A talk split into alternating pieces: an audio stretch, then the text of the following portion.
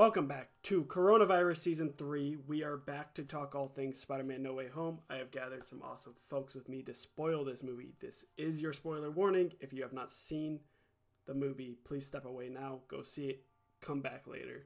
Uh, but for my first co host, we have the man, the myth, the illustrator, Aaron Perry. Aaron, how are you doing? Um, I'm alive. Uh, the holidays suck.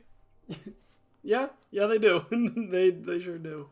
Uh, for my second co-host, you know them as the God Emperor themselves. How are you doing? It's just one person, but hi. uh, yeah, so we I gathered them here today for a special episode of Demented Cast to talk Spider-Man No Way Home because I think all three of us have went on Twitter at some point and said that we just want we are obsessed with this movie or we just want to talk about this movie. So we are gathered to discuss all things about this movie. Um, first, I want to start off with letting you each um, just tell people where they can find you online. If you shout out anything, uh, Aaron. Oh, um, you can find me pretty much everywhere. You can find me on Facebook, Twitter, um, Twitch, um, you can type in ADP sketches, and you can easily find me. I'm not super hard to find. I'm I'm just chilling out, out here. And you can go to my website, adpsketches. adpsketchesmk.com. There we go. I can say the whole thing. No tongue tied.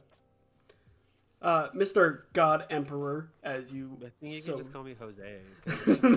Hearing God Emperor part my head. I keep doing the voice, and at some point, I'm just gonna start answering like this, and I don't want to do that.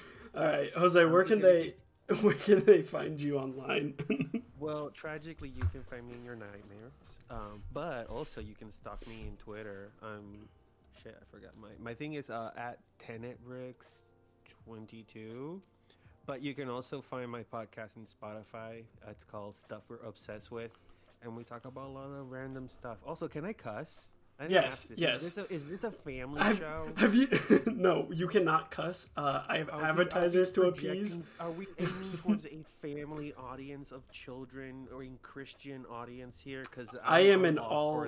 I am in all accompany uh, podcast. I welcome everybody of all age groups, and I don't care if um, so cuss. we talk a lot about a, gr- a, lot about really fucking gross things, and it's not funny, or I try to be funny. I don't know. I'm dark and gloomy. That's kind of where I stand in comedy. Uh, but yeah, you can find us in Spotify. It's called Stuff We're Obsessed With, and I think we're on Instagram too. Under We Are Obsessed. I'm terrible with remembering where our stuff is, but just go to Spotify, and we're there. This person doesn't even know where his podcast is. Okay. Um listen, it's it's the holidays. I'm here and I'm kind of prepared. So that's all that matters at I, the end of the day. You know, I was also gonna do the thing you were gonna do, and I completely forgot. So I'm just winging no, I this. did it. I did it. I did it. I showed you. I did my homework. I think. Well, I think I you. It. It's up to it's up to Jesus and Satan to decide that. I think you're more prepared than both Aaron and myself, so this should be very interesting. Uh, I want to start this off by going around and discussing like what our favorite Spider-Man films and who we think is the best Spider-Man person before we get into No Way Home. Just to kind of, you know, show where we're each at going into this movie. Are we ranking by Spider-Man and Peter Parker, or just yes, both? Yes. Okay. Oh, uh, Aaron, I'll let you uh, take the floor first. Who? What? What has been okay, your favorite so... interpretation of the character and your favorite movie thus far, going into No Way? Favorite Home? interpretation of the character. Um, I would say comics is always the best interpretation of the character. Um, my favorite Spider-Man movie is actually Spider-Man Into the Spider-Verse. Um, favorite live-action movie I would say it will be No Way Home or Homecoming, the second half of Homecoming, because it adapted a scene from the comics that I really, really loved, and it was the, it will be my destiny scene where he's under the rubble and he's struggling and, you know, yes. all that stuff. Yes, uh, that scene does not get enough love from people. and it's very criminal that it doesn't get enough love from people. And Tom Holland is my favorite Spider. Okay.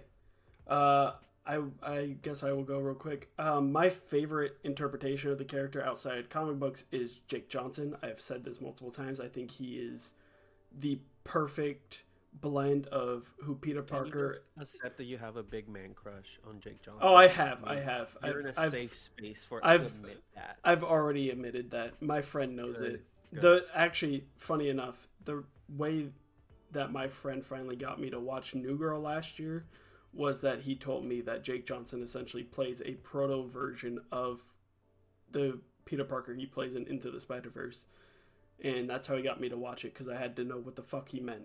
And he actually does. He kind of does play like this proto version of Peter B. Parker in New Girl. Yeah. It's really weird when you like look at it like that.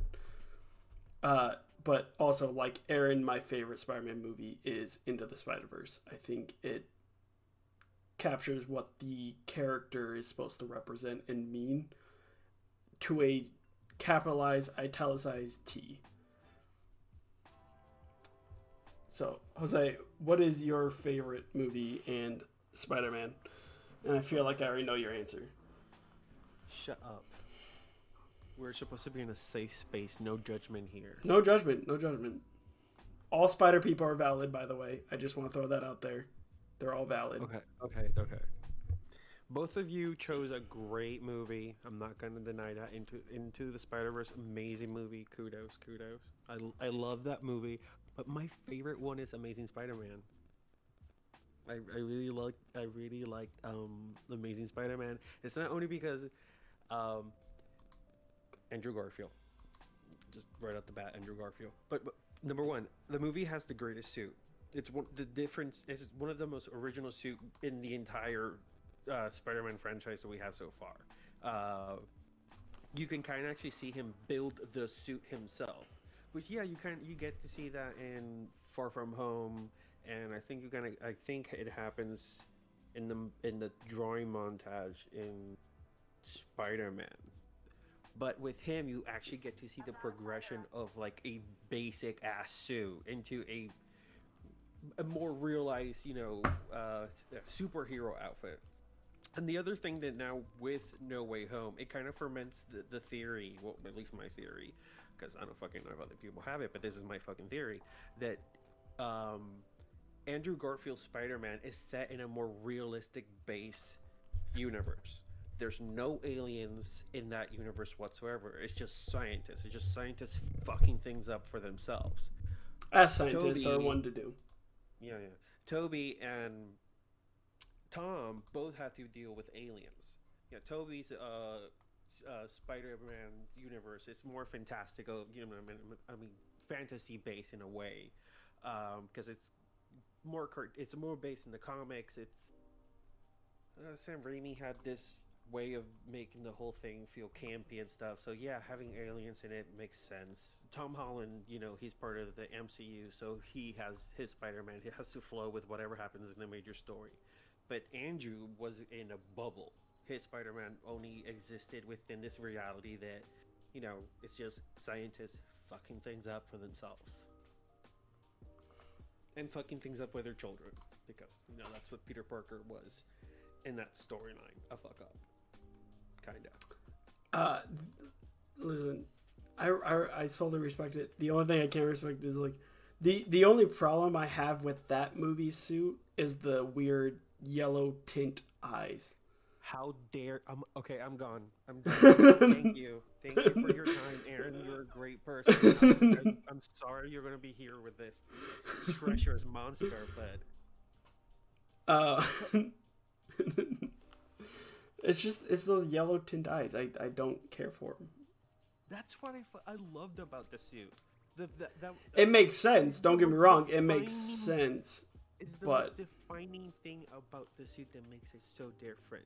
Besides, yes, the silhouette of itself in the design in the shoes, but those eyes make it look so fucking different. Uh, so yeah. Um, Amazing Spider-Man 2 is absolutely garbage. Dumpster fire. Dumpster fire of a movie. Yeah. Yeah. I agree. Um so moving on to actually get to Spider-Man: No Way Home. This movie has been hyped to like I don't think I've ever seen a movie hype this much before. Like just out of the leaks, the rumors, and everything else.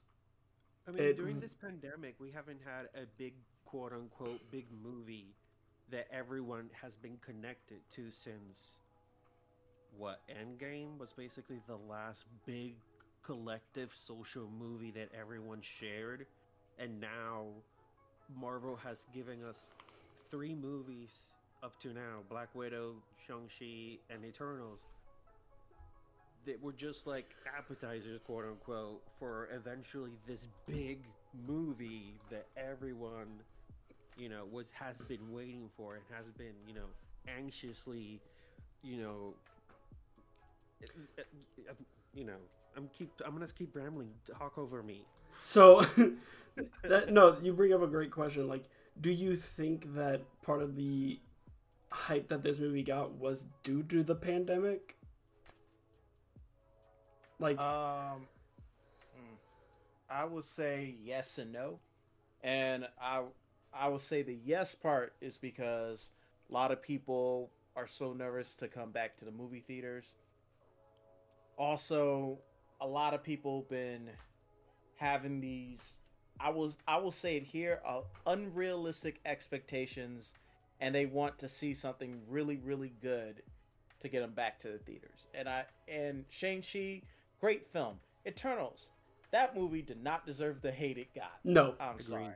I love that movie. It was it was different and it explored relationships, something that the MCU has been struggling with, and it makes me hype for Fantastic Four and the X Men because that movie really nailed the family aspect of all different walks of life, and Preach it. also, and also Eternals actually showed a realistic black dad. Oh my god, it was realistic. and a gay black dad. I mean, Yeah. add that too. Yes, it was the most realistic of a family, a nuclear family. LGBTQ. It was great. I loved it.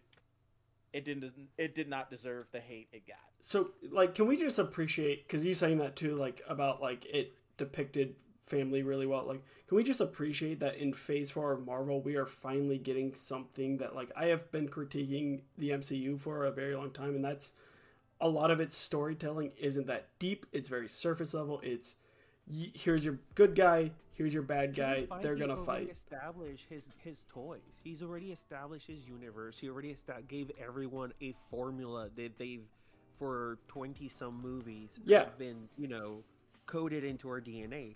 It's time that he's like reinventing the formula. Yeah, and we- you know he's been spoon, spoon feeding us for this time applesauce, and he's added now you know cinnamon. Or God knows what else into the applesauce, but you know he's adding something else different into the formula, because you know with the Et- Eternals, you know that's the first example, and now with Spider-Man: No Way Home, we got the multiverse, and it's unlocking other bigger stories that we haven't had before in the MCU. Yeah. And that's just something I have appreciated. It's why I think I've loved every single thing that's been put out in the MCU so far is that there are finally glimpses of deeper storytelling in the MCU and I can't wait because that's something I've praised a lot of other like Marvel films for that aren't necessarily connected to the MCU.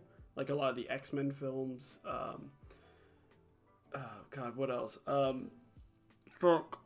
I lost my train of thought. Well, not really train of thought, but I had X-Men, Howard the Duck, Fantastic Yes. We don't talk about the other Fantastic Four. Where we're Fan gonna Four include Stick? it. So, yeah, that one. Uh, the Spider even movie. even Deadpool to a certain extent. Like You know, I have a theory about Free Guy that it's Ryan Reynolds testing his waters with Disney so he could play Deadpool with them if he can PG 13 it in a way where he can kind of push it, and that's Free Guy. I I got that feeling too. Like, the movie's great, but you can kind of feel that he's like testing the waters with how much he can go, how far he can go, but, but still keep it family oriented.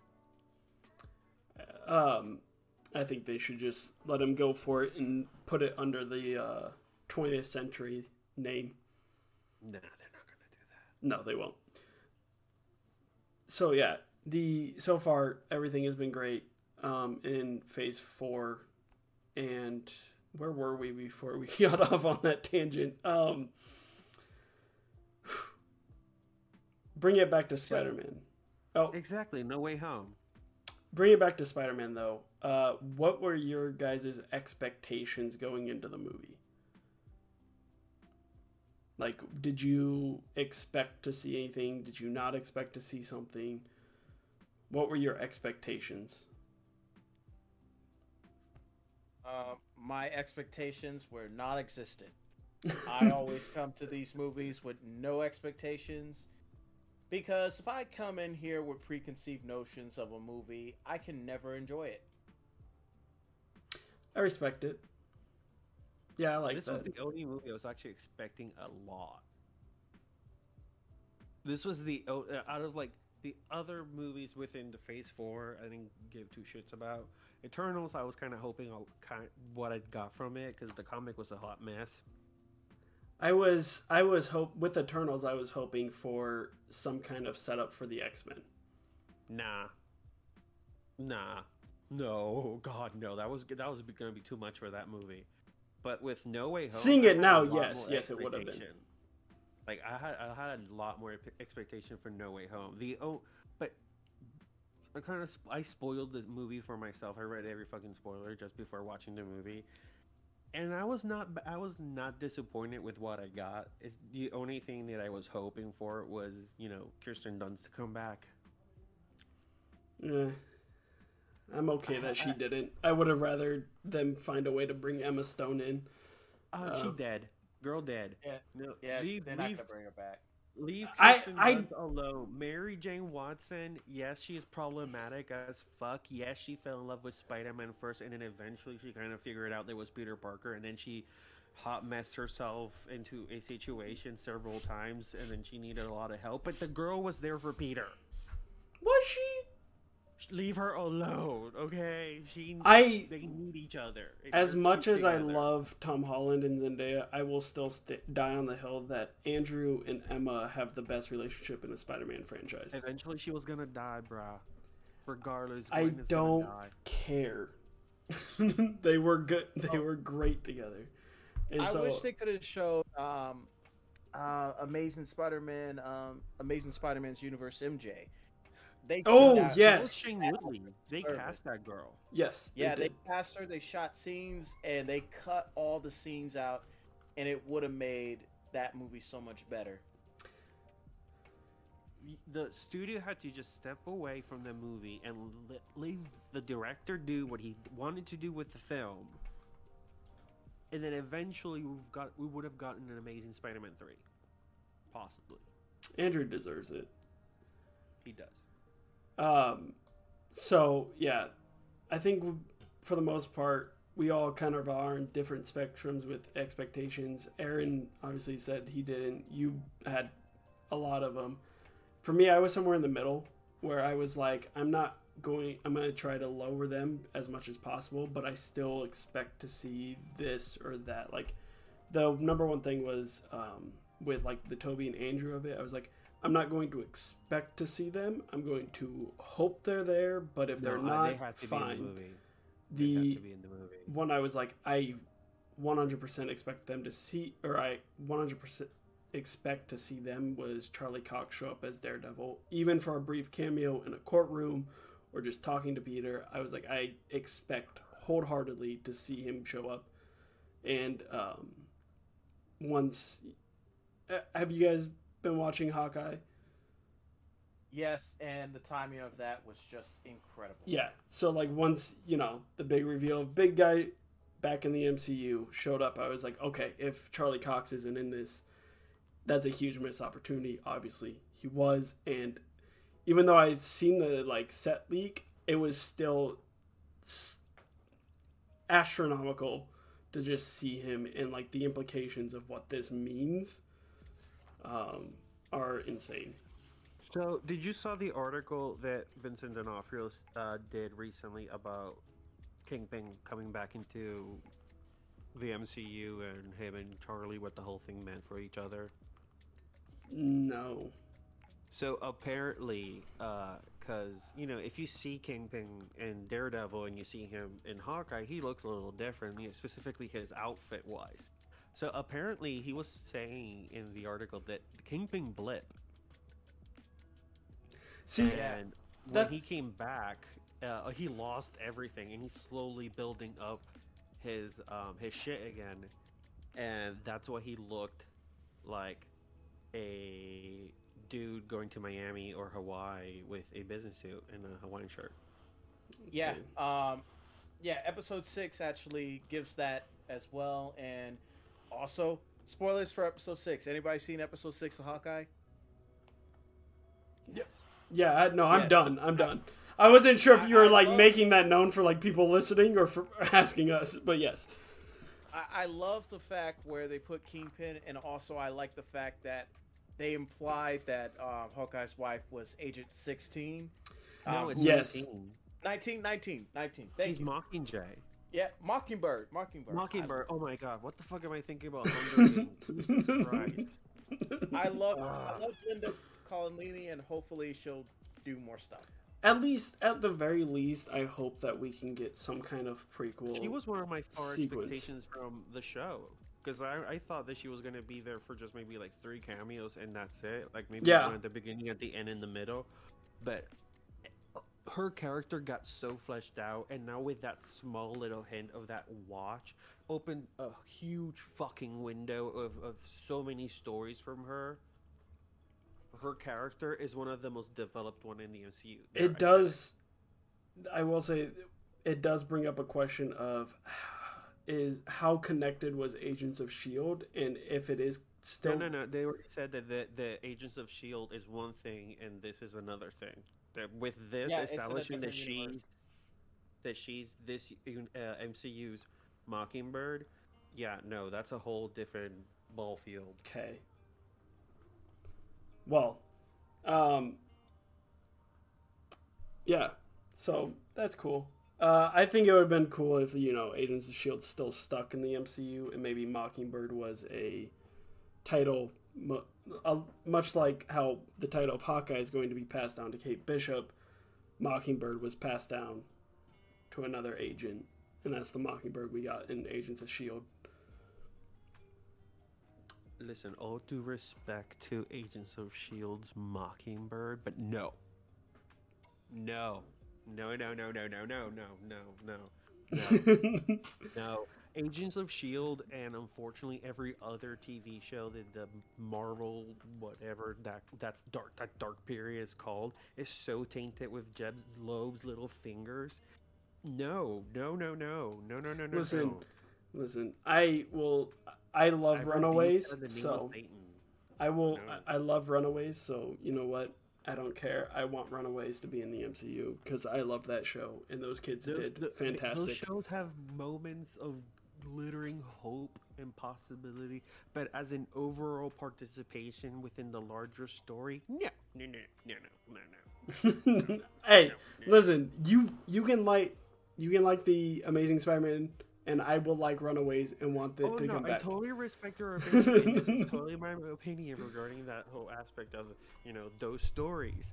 But you know, the, as as part of the narrative within the larger MCU story, I am completely happy within my own bubble, knowing that those stories are just separate little bubbles within the multiverse, and they don't affect the big store, the big bubble. You know, so I'm good. You're good over there. I'm good over here. We're all fine. But those stories are shit. Just saying. Uh, so getting back to Spider-Man, um, let's uh let's go down and let's start at the beginning of this movie and kind of discuss. It was it was cool seeing them completely recreate, uh, almost like one hundred percent. so we have to start with the opening credits of the trailers of each of our theaters. Oh, What? you said the beginning, so are we talking about the trailers of, of our individual screenings? no, or... no, no, Okay, God no, no, I God don't no. remember that. I failed that question, you guys. Uh, it was really cool to see that they actually completely reshot that end sequence from Far From Home for the start of this movie and got like 99% close to completely recreating it down to like even the extras wearing the same exact clothes uh, from extras at the end of Far From Home. I bet you Um, those people were not have haven't moved since they finished filming. Far From Home, 'cause They're contractually obligated by Disney to stay there until they started shooting again. Mickey Mouse just looked- kicked open a door and was like, "Hey, don't move. We'll be back in like two no, no, no, years." no, That sounds more like a like a uh fuck it. Uh, what's her name? Um, Daisy Duck. Uh, sort of shit. She she looks she looks more like she likes to do that sort of grunt work right there. but uh, yeah, it was really cool seeing that. Um, seeing J.K. Simmons again was really dope. Uh, His his version of the MCU's Alex Jones is just chef kiss. it's very like there's so many moments. I don't know if you guys picked up on them too, but there's so many moments in this movie that made me feel like I was replaying uh, moments of Spider-Man PS4 from Insomniac. Like the way the way they do uh, the Daily Bugle in this movie feels very much like how Insomniac was trying to do the Daily Bugle in their universe. Are you talking about the one from PS4? Yes. Oh, okay, yeah, yes. I don't know if you both caught in that, but like even the end sequence where Peter is now on his own, he has the phone. It looks it's a almost exact one to one look of the opening of the PS4 game, and I thought that was really interesting to do. Uh, I don't know. What are your guys' thoughts on this opening sequence? Um, the opening sequence um, was a brilliant way to transition from one movie to the next. J.K. Simmons looks exactly like Tenzin. All he needs is that hair on his head. I wasn't gonna say it because I feel like if I said it, I was gonna get people to be like, "Oh my god, this guy." so I wasn't gonna say it. Yeah, I'll let Like, people come for you. yeah, but I, I truly, I truly love that transition. Um, the opening sequence, the web swinging. It, I think that was probably one of the few sequences that used the Raimi camera, and it just felt like I was just watching different techniques of how each artist developed, um, developed their own technique in terms of the web swinging, and they just had that really happy medium. But Yeah. if you if, you know if we're talking about th those web swinging uh, camera movements, we have to acknowledge that coming from the Raimi era, Raimi era to now, they got the movement of the hair right. It's flowing with the wind now. You know, there's actual move. There's correct movement now. You know, we've evolved. it doesn't look like she's holding a dummy. yeah. Uh, can we also like?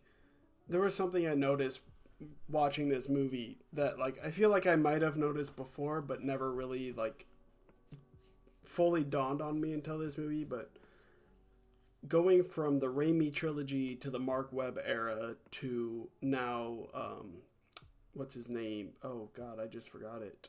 The director, John Watts, to Watts's movies. John Watts has not really done like focus solely on showing Peter swinging a lot. Like he shows him swinging, but it's very brief. It's very close up. Like he doesn't do a lot of those bigger shots of like really seeing Peter move while he's web swinging. And it was just something I've note I really noticed and honed in on on this movie. And it's not until the third act when they're all together that that's where we really get to see a focus on Holland swinging. I don't know. think I don't think that Holland's Spider-Man has like a defining swinging style. Like you know that you can say that Tobey has a style and Andrew has a style, and you can really see that in the movie when all three of them are swinging.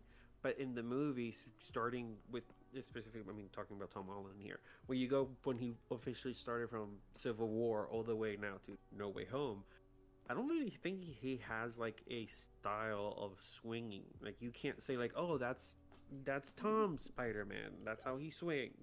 Right. Because It, like when even when they were the- all three of them were posing, his pose looked, yeah, it looked like Spider-Man, but it looked superhero Spider-Man, not Spider Spider-Man. You know, because the other two had a very defined form when they were posing. You know, Tobey punches all together, his entire body's held together. Andrew Garfield, it's all spread like a fucking weirdo that he is, but he's a beautiful man, so he can do it and he can get away with it. But you know, Tom looks like a, a superhero posing. So he, you know, it, it, it's not bad, it's not terrible, but he, he doesn't have a, a, an identity of a Spider-Man yet. And hopefully now that he's out, Yeah, and that's what. So that's own. what, what I was gonna say next was like, I hope that because there hasn't been that focus in this trilogy, that going forward we are going to see that evolve for him as he now is fully in this. I'm Spider-Man. I'm not a kid being a superhero trying to be an Avenger. I am Spider-Man. That is who you I know, am. we have to be thankful for the Green Goblin for that, for killing Aunt May. There, I said it. Fuck it, I don't care. Come for me, America. Because without that, we wouldn't be getting Tom on this journey to become his own Spider-Man. He doesn't have a moral guidance, quote unquote. You know, just like Harry Potter. I'm sorry, I have to bring this terrible, other terrible series into this conversation, but you know, Harry had no parental figure in his life. He had no moral guidance to, you know, steer him in the right way. Everyone kept dying around him. Now, Peter is in the same boat. Everyone who was a quote unquote moral guidance is either dead or doesn't know who the fuck he is. So he's basically on his own. So he has to define who he is, not- Right. not only as Peter Parker, but as Spider Man. So we're literally, if they're going to do this next three trilogy, as they said, not only are we gonna get an entire rebirth origin story of Spider-Man, but we're also gonna see Spider-Man handling the mantle of Spider-Man to Miles in the future. So you know, th- Tom has a fucking great road as Spider-Man now because of that. So What happened in the movie? let's uh let's let's do this instead of going down the track of sequences let's go and each we'll start with aaron and don't give me your favorite scene or your favorite moment just yet but give me what you would probably put in like a top five moments of this movie Um, top five moments. Well, that's gonna be my favorite scenes part. Um, what I can tell you, I can tell you some of the themes that I liked about this movie. How about that? How about I give you that? all right So the themes that I liked about this movie is that it explores consequences. Not only did it show consequences, it shows that doing the right thing is hard. And I hope that kids and adults alike realize that that doing the right thing is hard, doing the wrong thing is easy, but doing the right thing has no rewards, but it makes the world a better place and sometimes you have to make those sacrifices. and as sorry, somebody I'm- uh, who on Oh, uh, I'm sorry. I'm sorry. I, I, when you start saying consequences, I'm just thinking here, like, oh my god, is Spider-Man teaching white people that if they fuck up, they're gonna have consequences? Maybe America's gonna learn because of Spider-Man: No Way Home. I hope so. I hope I so. hope so too. Because you just tamper into what the MCU. Oh my god, we hopefully now everyone's gonna get vaccinated. I don't know. Whoa, whoa, whoa, whoa, whoa, whoa. I mean, I went too Slow down. Too far. Let me take it back. Let me take it back. Let me take it back. First, Uh, we're learn if I say something dumb on the internet, the the FBI is gonna Yeah, show up. say say say that on your own show, not mine, okay? uh, no, I like that. I like that a lot. Um, I think one of my favorite themes of the film was forgiveness, and it's just the way they show it. Um, forgiveness and grief and um, anger were some of my favorite things in the movie because it gives us some really powerful moments. And one of my favorite moments is when all three of them meet and Tom mentions how angry he is and how much he wants to hurt Goblin for killing Aunt May. And we get to hear Andrew talk about not pulling his punches anymore and how he got angry, he got rageful and bitter. And Andrew sees that in Tom when at the very end of the film when to- Tom is just absolutely uh, pounding away on Green Goblin.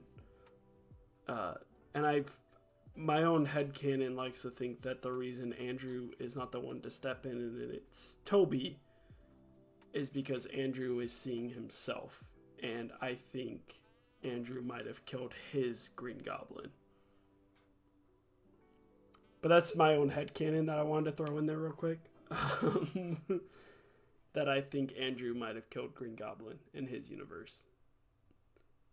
But getting to see both Andrew and Tobey show Tom that there's a better way than going down that route and having him learn that lesson, I think was really cool. And it was done really well.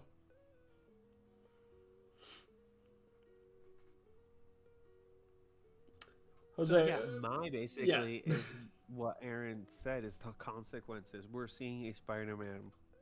Actually, no, we're not seeing a Spider-Man. We're seeing a superhero who sees if he fucks up, he's gonna fuck up bad, and because he fucks up, you know, he has to pay for it.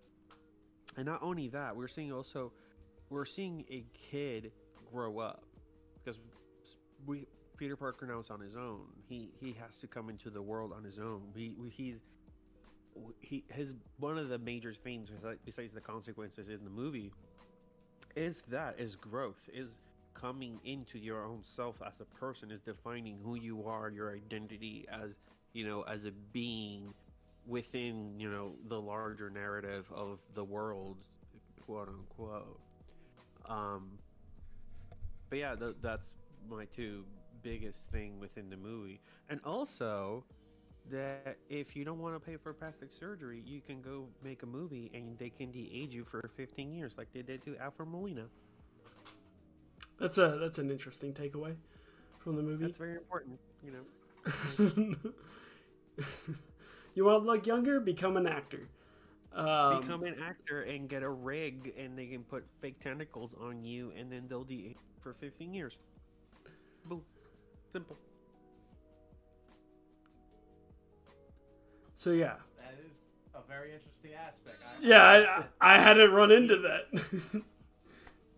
I mean, they de-aged him by a lot. And Yeah. If you didn't notice in the movie, he never took off his sunglasses because that's, a, that's the big takeaway. You take off the glasses, you're going to notice in the eyes his face looks a little fake. I don't think they de-age Willem Dafoe that much because regardless, he's still going to look. Willem weird, Dafoe has looked the same age for 20 years.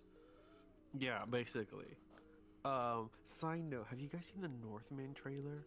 No. yes. Bjork's in it. uh, Oh, but yeah, no, like uh, with what they did, with what they've done with the technology in this movie, we've even now for Molina said it himself. Like this, this is this is one of a, a, a um, him. Ha- he had to learn an entire different style of acting with for the movie because. You know, when they did Sam Raimi, they actually were using puppets, so he was attached to something. Yep. Here, he was free. He was moving up and down in a fucking rig. and you can you can really notice that. Like if you go back and watch Spider-Man 2 and then watch this movie, you can notice. Oh yeah, he looks rigid. He looks like he can't move. yeah, you can notice this, and I I almost really like that though because it gave Doctor Octopus a very robotic sense of movement while having these robotic arms. So I kind of really to like that. into sense that if he, if he is, you know, if he is powered by these limbs, the limbs are carrying him. So why would he be so rigid, stuck to the ground if the limbs are carrying him? Wouldn't he be more, you know, fluey around the place? Listen, I wouldn't be. Listen. I wouldn't be in the ground. That's that's for lazy people. I I'm attached to these tentacles. You know, I pay the price. They're to be fair, he technically isn't controlling them; they're controlling him. listen, they're in my fucking body. They're gonna do what I say. You know, they're gonna carry me. if that was the case, if that was the case, all the problems in Spider-Man 2 would have been solved very No, quickly. I'm not saying I'm not saying that they have to. That it's gonna be that's the full case. You know, they can be in control, but they can carry me, and then we can go rob banks. That's that's how it's gonna work. I don't want to walk if I'm gonna have tentacles coming out of my back. That's so much work. Uh, I brought I brought the bit larger questions to this conversation. so something I also wanted to bring up. I'm just gonna move away from this. Uh, something I also wanted to bring up was I've seen like over the years since we've gotten Homecoming, I've seen a lot of like hate or just people not really caring for Zendaya as MJ.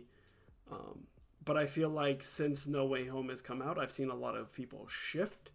Listen, the that's a other side? controversial topic. That's a controversial topic. I'm weird, and I'm bringing the weirdness, but I I know when to cross the line.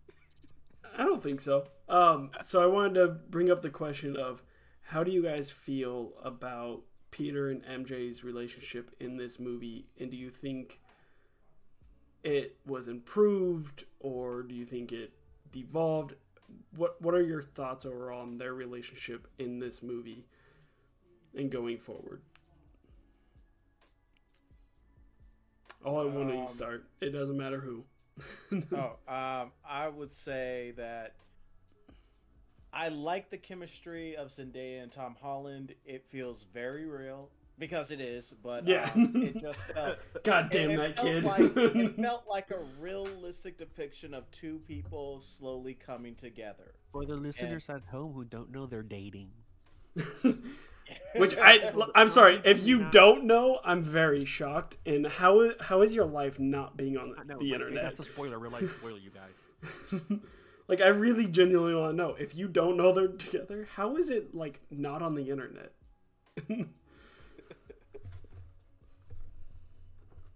But um, I, I like the chemistry and how it was built up instead of just them being together. It, it felt organic. It felt real, and I, I like a romance that is realistic and that, you know, like both of them take risks. Both of them actually talk before they do actions. There was even a scene where Peter does stuff and Zendaya just say, "Why didn't you talk to me?" yeah, talk to us. Yeah.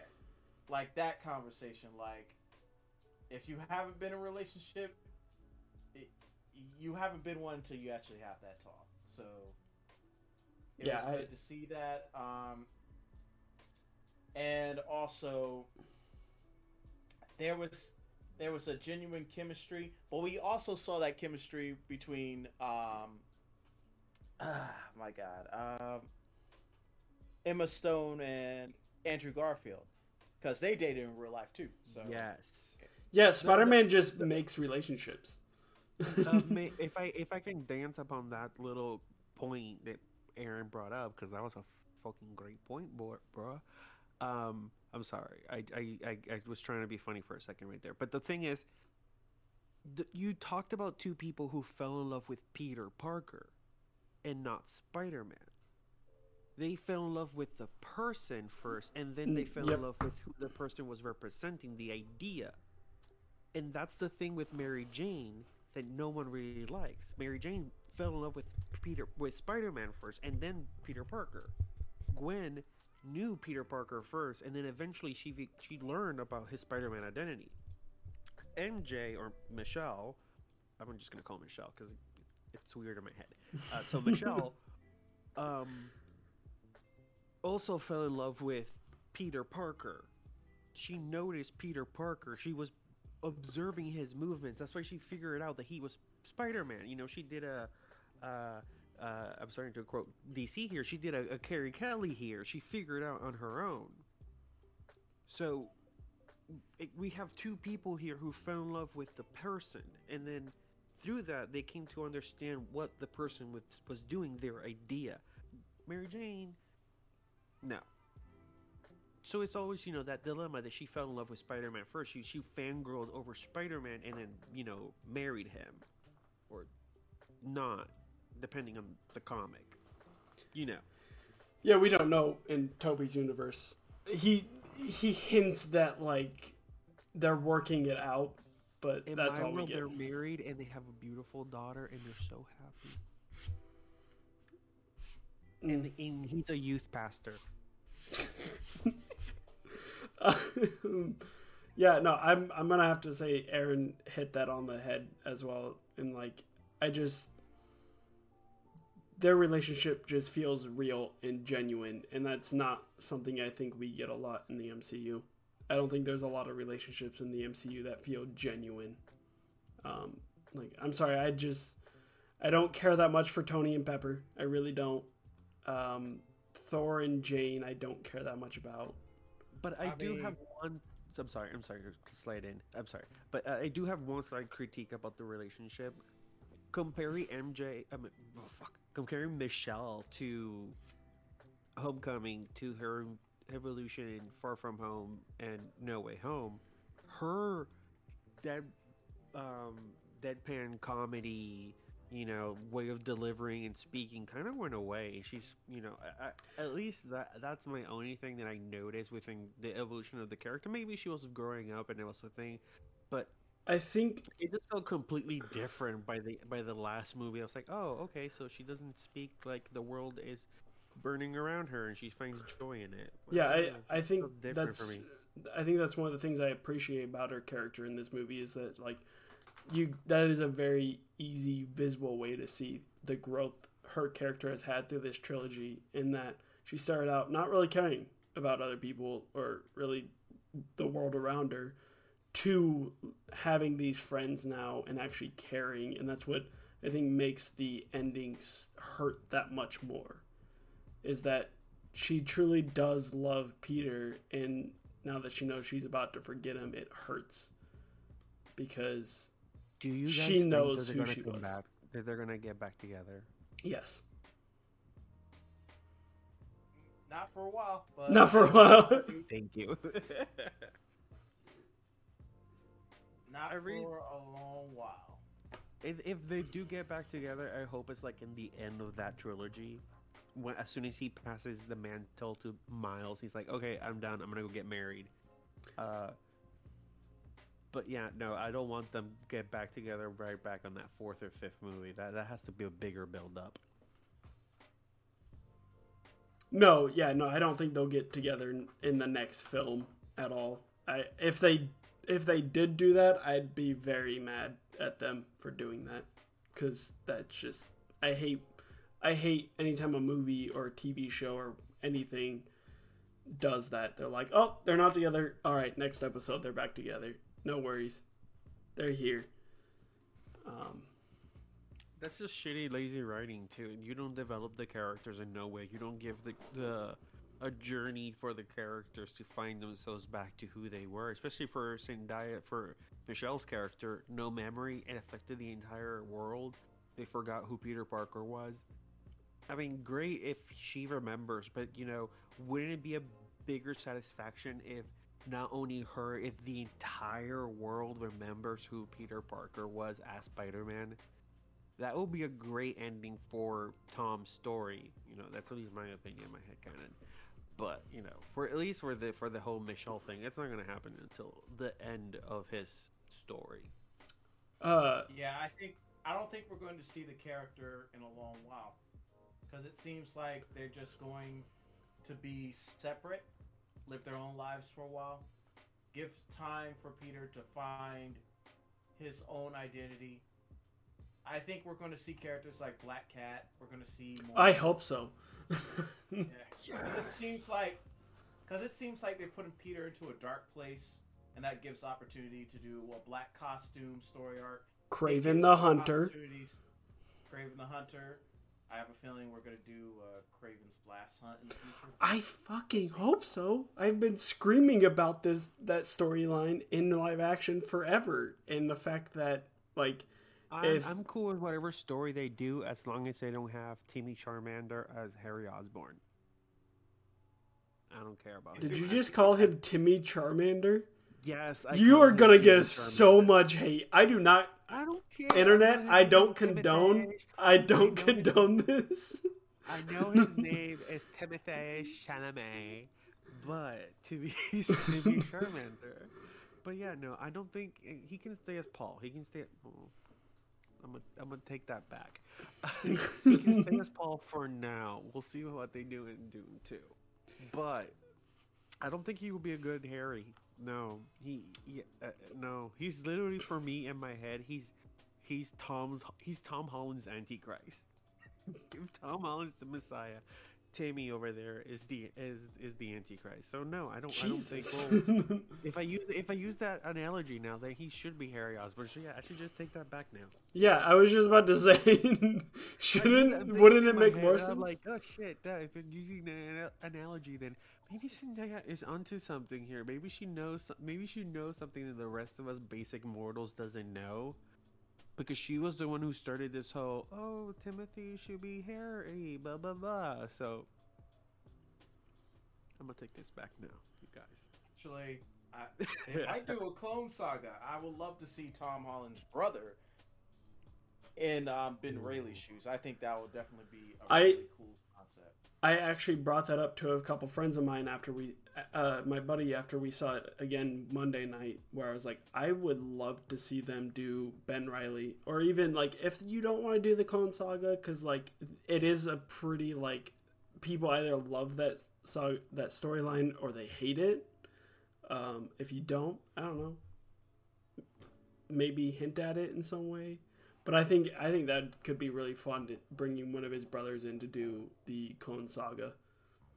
You know what I'm re- really excited for? Spider-Man showing up with Fantastic Four. Just a quick cameo. Just a quick cameo.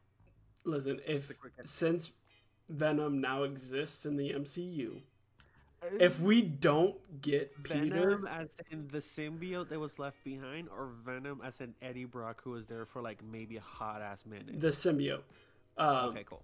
if we don't see Tom Holland going to Reed Richards to help him get rid of that suit, it it's all for nothing. Just don't even have them together. Can we, Because like can we have like a quick second of a fan casting of who we want as Reed Richards? Oh, that is super easy. I will definitely have um, John, um, John, Krasinski, yeah, John Krasinski. He can definitely play a character like that. he's yeah he's he's born for it. Yeah, he deserves a second chance since he didn't get to play Captain America. Hey, yeah, yeah. Okay, okay. I want to be controversial here. Oh no. I want Sterling K. Brown. Actually, But Sterling K. Brown's in the MCU already. But uh, Is he? Yeah, I know. Wait, but uh, so was Gemma Chan in the MCU, and look at her now. She's she's back, and she can heal herself and fuck around with matter. yeah, I know. I love I it. want Sterling K. Brown as as my Reed Richards. It was somewhere. Oh, the other one I, I was thinking was. I feel dude like there's a better role for him in the MCU. Ah, what's the dude's name from Good Place? Chidi.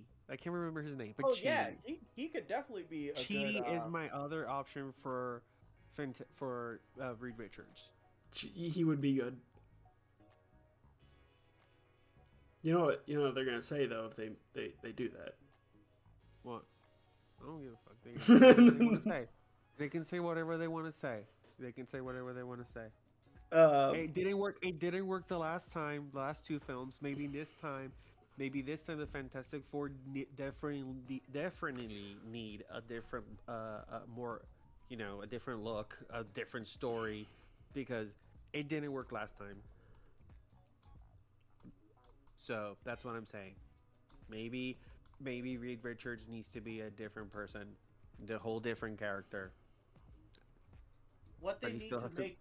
What they need to make Reed Richards is not a perfect person. He needs to be an asshole. yes, Yes, yes, he needs- yes. I was trying. I was trying Yes. to find the right word to say that. I was like, oh fuck, I don't want to be. I don't want to say it. I don't want to say it. I don't want to be too blunt.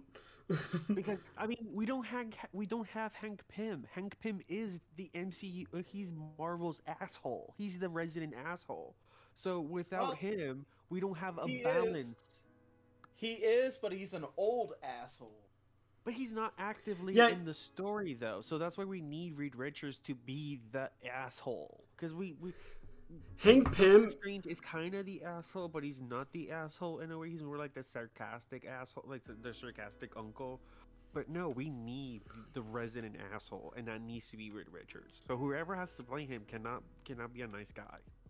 Hank I mean, Pym. portray the character in a nice way. That's what I mean. Hank Pym in the MCU is that old relative that when you bring somebody over to like a family gathering, you just go over and you're like, if they say anything, just just ignore it, man. They're gonna say what they're gonna say. Okay, like that's Hank Pym in the MCU. We need somebody who's just a fucking dick to everybody. But yet, though, he's gonna get the chick at the end because you know Sue is gonna fall for that. Yeah. I mean, hopefully they don't, but you know she does. Because of how else we're gonna get Franklin? I wonder if they'll just have, um, oh, you know, if he's not going to be an asshole, I want him to be conflicted. Like, But wasn't he conflicted when um, when they did it in uh, Fox the first time around when Chris Evans was the Human Torch? Kind of. but they kind of didn't go all the way with it. Yeah. Yeah. They they Conflict. tried, but they didn't. They didn't commit. No one in that movie committed. Let's just be honest. Listen, who was Maybe- it that played? the dude Who who- was it? Who is it that played uh, the thing? Michael Chiklis. Yeah, he committed. He had no choice. He was stuck in that fucking suit. If you're stuck in that suit, you have to commit. It's like Jim Carrey when he did um How Did Grinch Stole Christmas. He had to commit. He had no choice. Uh, let's uh let's just go for it, and we'll talk about the big big moment. Um, The tree. the tree, the sixth member of the Sinister Six, uh, the greatest Marvel villain. The most fucking dangerous character in the entire movie, and Marvel's so badass for putting it in the movie, you guys. So, what it what was your guys' reaction to the tree? Oh, it was fantastic. I literally creamed my pants when I saw the tree. I was like, I couldn't believe it. He was in the movie. I, can we just like back up and like the way Aaron sold that? It was great. It was fantastic. what a way to sell that. uh, no, the uh, Ned being magic and opening those portals. How do we? That's definitely going to come back in the worst way. I, promise you. I hated that. Because- I hated that. For those that don't read the comics, Ned Lee is the future um, Jack O' Lantern slash second Hobgoblin, third Hobgoblin, third. That's the Hobgoblin So that he's does still gonna magic. end up fighting his best friend. Are we gonna recycle those stories again? Uh, If- no, this um, Ned Lee is just a sadistic person, and I'm kind of glad that they starting to build the seeds of that. He he goes crazy in the comics. He, Do- isn't- a problem child. Doesn't a child 'cause with a problem, as they say. him and Peter, like him and Peter, characters at this point. him and Peter meet in college, right? In the comics, and like he like becomes jealous or something, and that's what starts to drive him mad or something like that. I might Yeah, be thinking then- of a different character, but I thought that was Ned Leeds. Yeah, Ned Leeds was part of the college years, and he was a jealous dude, but he had problems. Then he doubled into magic, and uh, Doctor Strange stuff happens. Mephisto was involved. It's a whole lot of stuff that happened. He appeared a few times, died, then came back to life, and Marvel doesn't know how to use him. But I kind of liked it that they used them in the movie. That's basically the entire story of Marvel's big, gigantic ass ca- canon. They don't catalog. They don't know what to do with half of those characters. They give them to writers, and they end up doing shitty stories with them, and then they have to reboot the stories again. Yeah. Although I feel like DC does that more often. But Oh, yeah, DC, DC. acknowledges that they fuck up and they reboot the whole thing from the very beginning. Yes, and at least it gave us re- Green Arrow Rebirth last time, which is a great storyline. Uh, so yeah, the Ned's magic, um, and he he opens a portal as they're trying to find Peter. Um, did you guys know when the portal opened that that wasn't Tom Holland? Because for me and my friend, as we were sitting there opening night watching, and you see the portal open and they go they start yelling Peter. Uh, the second I saw the silhouette, I was like, "That's not Tom Holland. That person is way too skinny and way too tall. Like they're lengthy and tall. That's not him." And It, it felt oh, it felt like an SNL opening sketch when they started to do that, and I was like, yeah, this is how they're gonna do it. and S- Like it's it's campy and hokey. Like like, aha, I'm here. It's me. That's what they were trying to go for. oh yeah, Like, it, it, okay, the, one one of the things that you kind of have to um, notice about this movie, this movie was kind of affected with how it was filmed with COVID, so you can tell that a lot of the film is an inside movie and everything's kind of green screen. Yes, Specifically, the part when the, the, the other two Spider-Man show up, when Tobey and Andrew show up, you can tell that everyone was like locked in a, in a studio and they had a green screen. I and they did noticed that. whoosh. there's there's certain shots that just feel off. Like I I can't quite put my finger on what exactly it is about that scene And that feels of the things off, but the I- just I- the way it's shot, you're like this feels fake. The movie feels a little small at moments because you're you're expecting this grand, this big ass fucking story that closes the Homecoming, uh, you know, Tom Holland Spider-Man arc, and for a movie that's you know it's supposed to be the closing, yes, it hits the mark. It's a great movie. It, it, it's one for you know the, the the the the pantheon of great MCU movies. But the movie kind of feels a little small, and you kind of you can notice that COVID greatly affected the movie and what they could have done in the movie or with the movie itself. And you can notice also, like specifically the scene when they were walking in, you can tell that it looked a little tiny. You know, the Yeah. feeling you were getting, it was a little tiny. It wasn't it wasn't until he took off the mask that it became larger. Like it felt like a larger moment. Like yeah, emotionally. yeah, but like even in the sense of like it being a big moment in the movie, like it doesn't feel like that big until he removes that mask.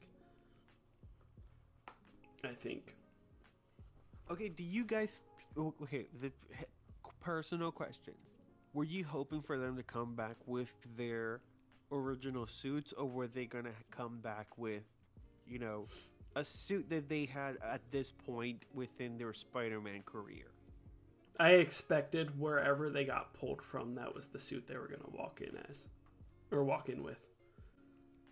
And so for Andrew, because he got pulled in clearly after the events of Amazing Spider-Man Two, um, he walked in with the Amazing Spider-Man Two suit, and then, yeah, I don't know. I I expected wherever these two people get pulled from, that is the suit, and like that is the type of person they are going to be.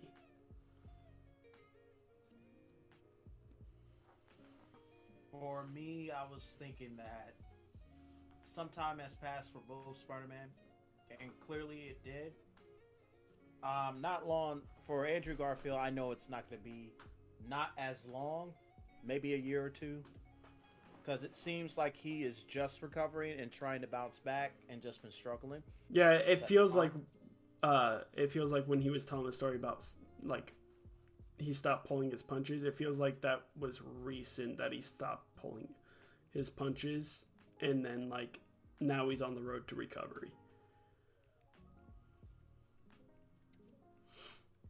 I wonder if that Spider-Man did kill somebody, or something must have happened. I I truly believe he killed um Dane DeHaan's Green Goblin. Nah. I I feel like he might have If he Just- did it, it would have been like it would have been like Batman killing, but Batman killing someone. Like, oh, I don't have to quote unquote save you, but I don't not necessarily. To- I don't have to kill you either. The you know, that sort of the thing the thing I always try to point out to people when they like talk about how Batman has a no kill rule and then like they bring it into other characters like Spider-Man is like Spider-Man will kill somebody. It I don't just know, I mean, depends again, on how far he gets pushed. Like he was very close to killing Green Goblin because Green Goblin killed Aunt May.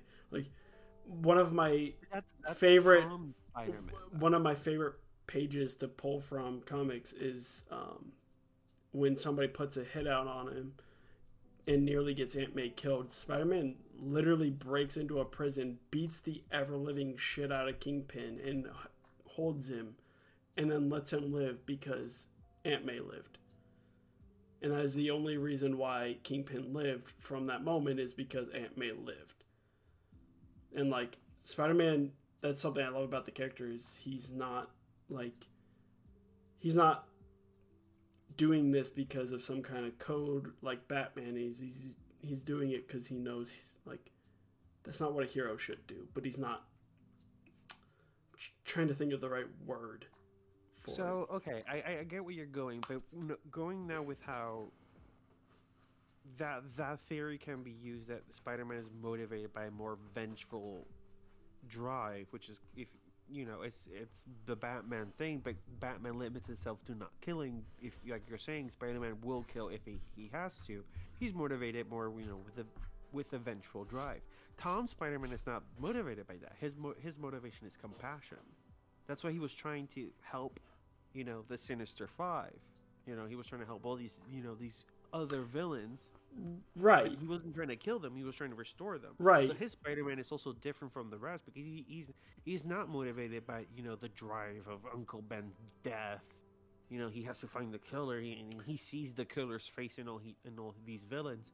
But he's driven by a, a sense of compassion, a sense of understanding. He's driven empathy, but he's driven by that compassion after speaking with Aunt May. Aunt yeah. May is the one that tells him you should do this because this is what this is the right thing to do. And yeah, once she dies, that, that's he was, he was also trying to figure out what to do with them because he he he when he once he knew once he know that their fate was to die at the hand of you know of a Spider-Man of Spider-Man, he wasn't gonna, he wasn't okay with that. It was Aunt May who who kept pushing that drive you know, to to for him to save them. You know, once they got to Happy's apartment, that's when she kept motivating him. But he was from the very beginning, before even that. He he had the empathy to help them out. That's why he he he got into that little fight with. Uh, him calling it a little fight, and Doctor Strange ended up locked in a in another dimension over these five dudes who he's never met, and he's you know trying to save them so yeah, I don't I don't think that I think this Spider-Man is motive is not motivated by that ventral drive. So I don't think Tom Holland Spider-Man's ever gonna fucking kill someone. Oh, even if he could, he's not gonna do it. I would like to add something to the Uncle Sprinkle Ben section. That. I would like to add something to the Uncle Ben section. So, for Uncle Ben, with Tom Holland Spider Man, Uncle Ben was almost like a cardinal sin for him. And like every time they try to mention Uncle Ben, Aunt May just stops him. Like it the wound is so fresh.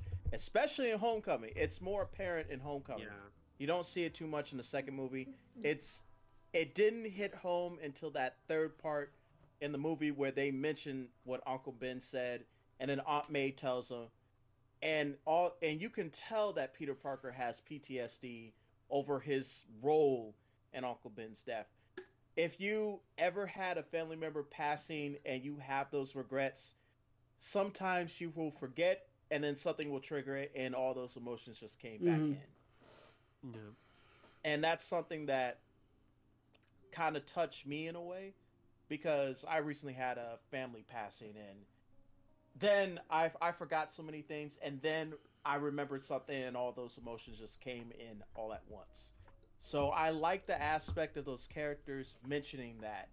And a lot of people just don't pay attention and feel they just want to escape, but that was a good thing that they actually add that when they when all the Spider-Man just remembered Uncle Ben and then Tom Holland just realized that and there was more emotion in his face and then he remember Aunt May said it to him, and it just came full circle.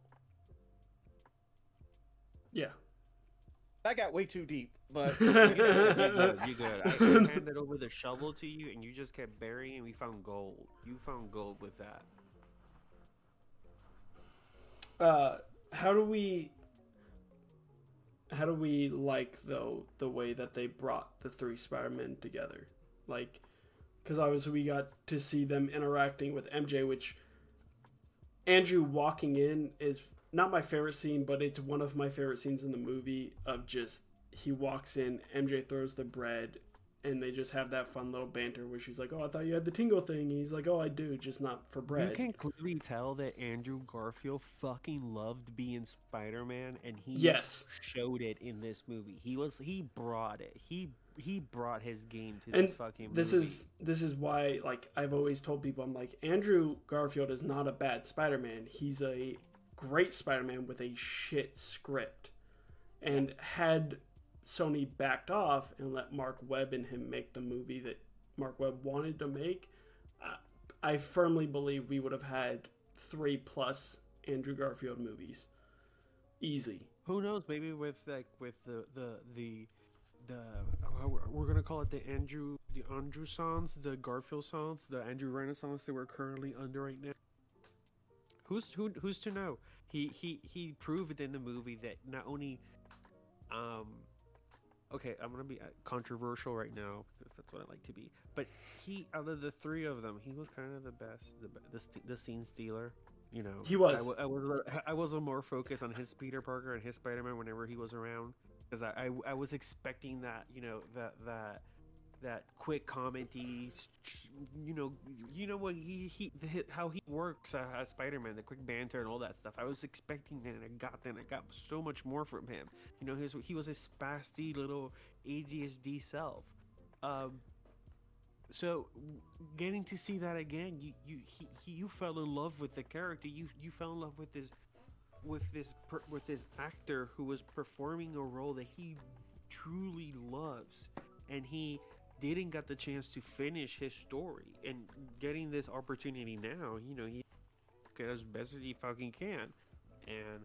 I hope that everyone so and Sony saw it and they might reconsider the possibility of you know giving him that chance to to end his story or continue or his at the very least at the very least if we don't get amazing spider-man 3 we get confirmation that venom morbius and all these other um, separate sony movies exist in andrew garfield's and that's how we get him back. Yes, like yes. at the very least. If you don't want to do another movie just because i get it for like the casual moviegoers that are going to these movies it would be a little bit like oh so we still have this one going on while tom holland's spider like for the average moviegoer that's going to be confusing.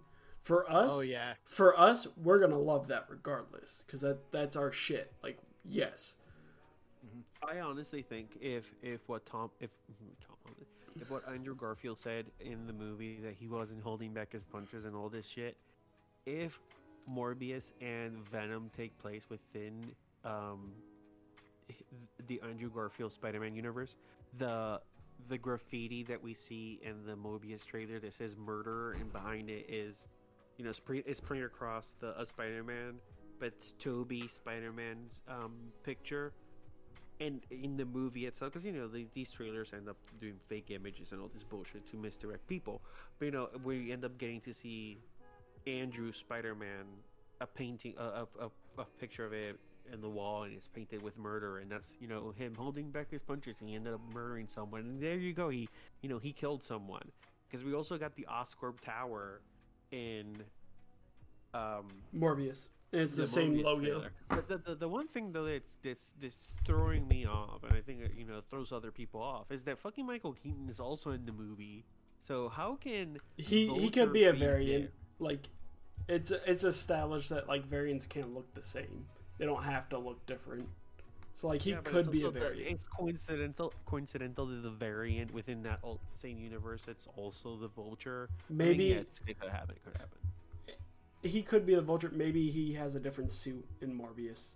Like i don't know. It is still very like what the fuck's going on? Because like we see the Raimi era daily bugle. We see um mark webb era oscorp logo venom reference and then michael keaton's vulture so like it's very it's very convoluted and you're like what the fuck's going on but i think the easiest way they could do it is just, oh yeah, no, it's a variant.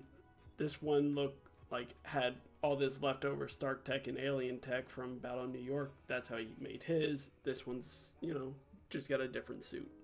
That's not as high tech. My only hope is that Morbius ends up meeting Blade.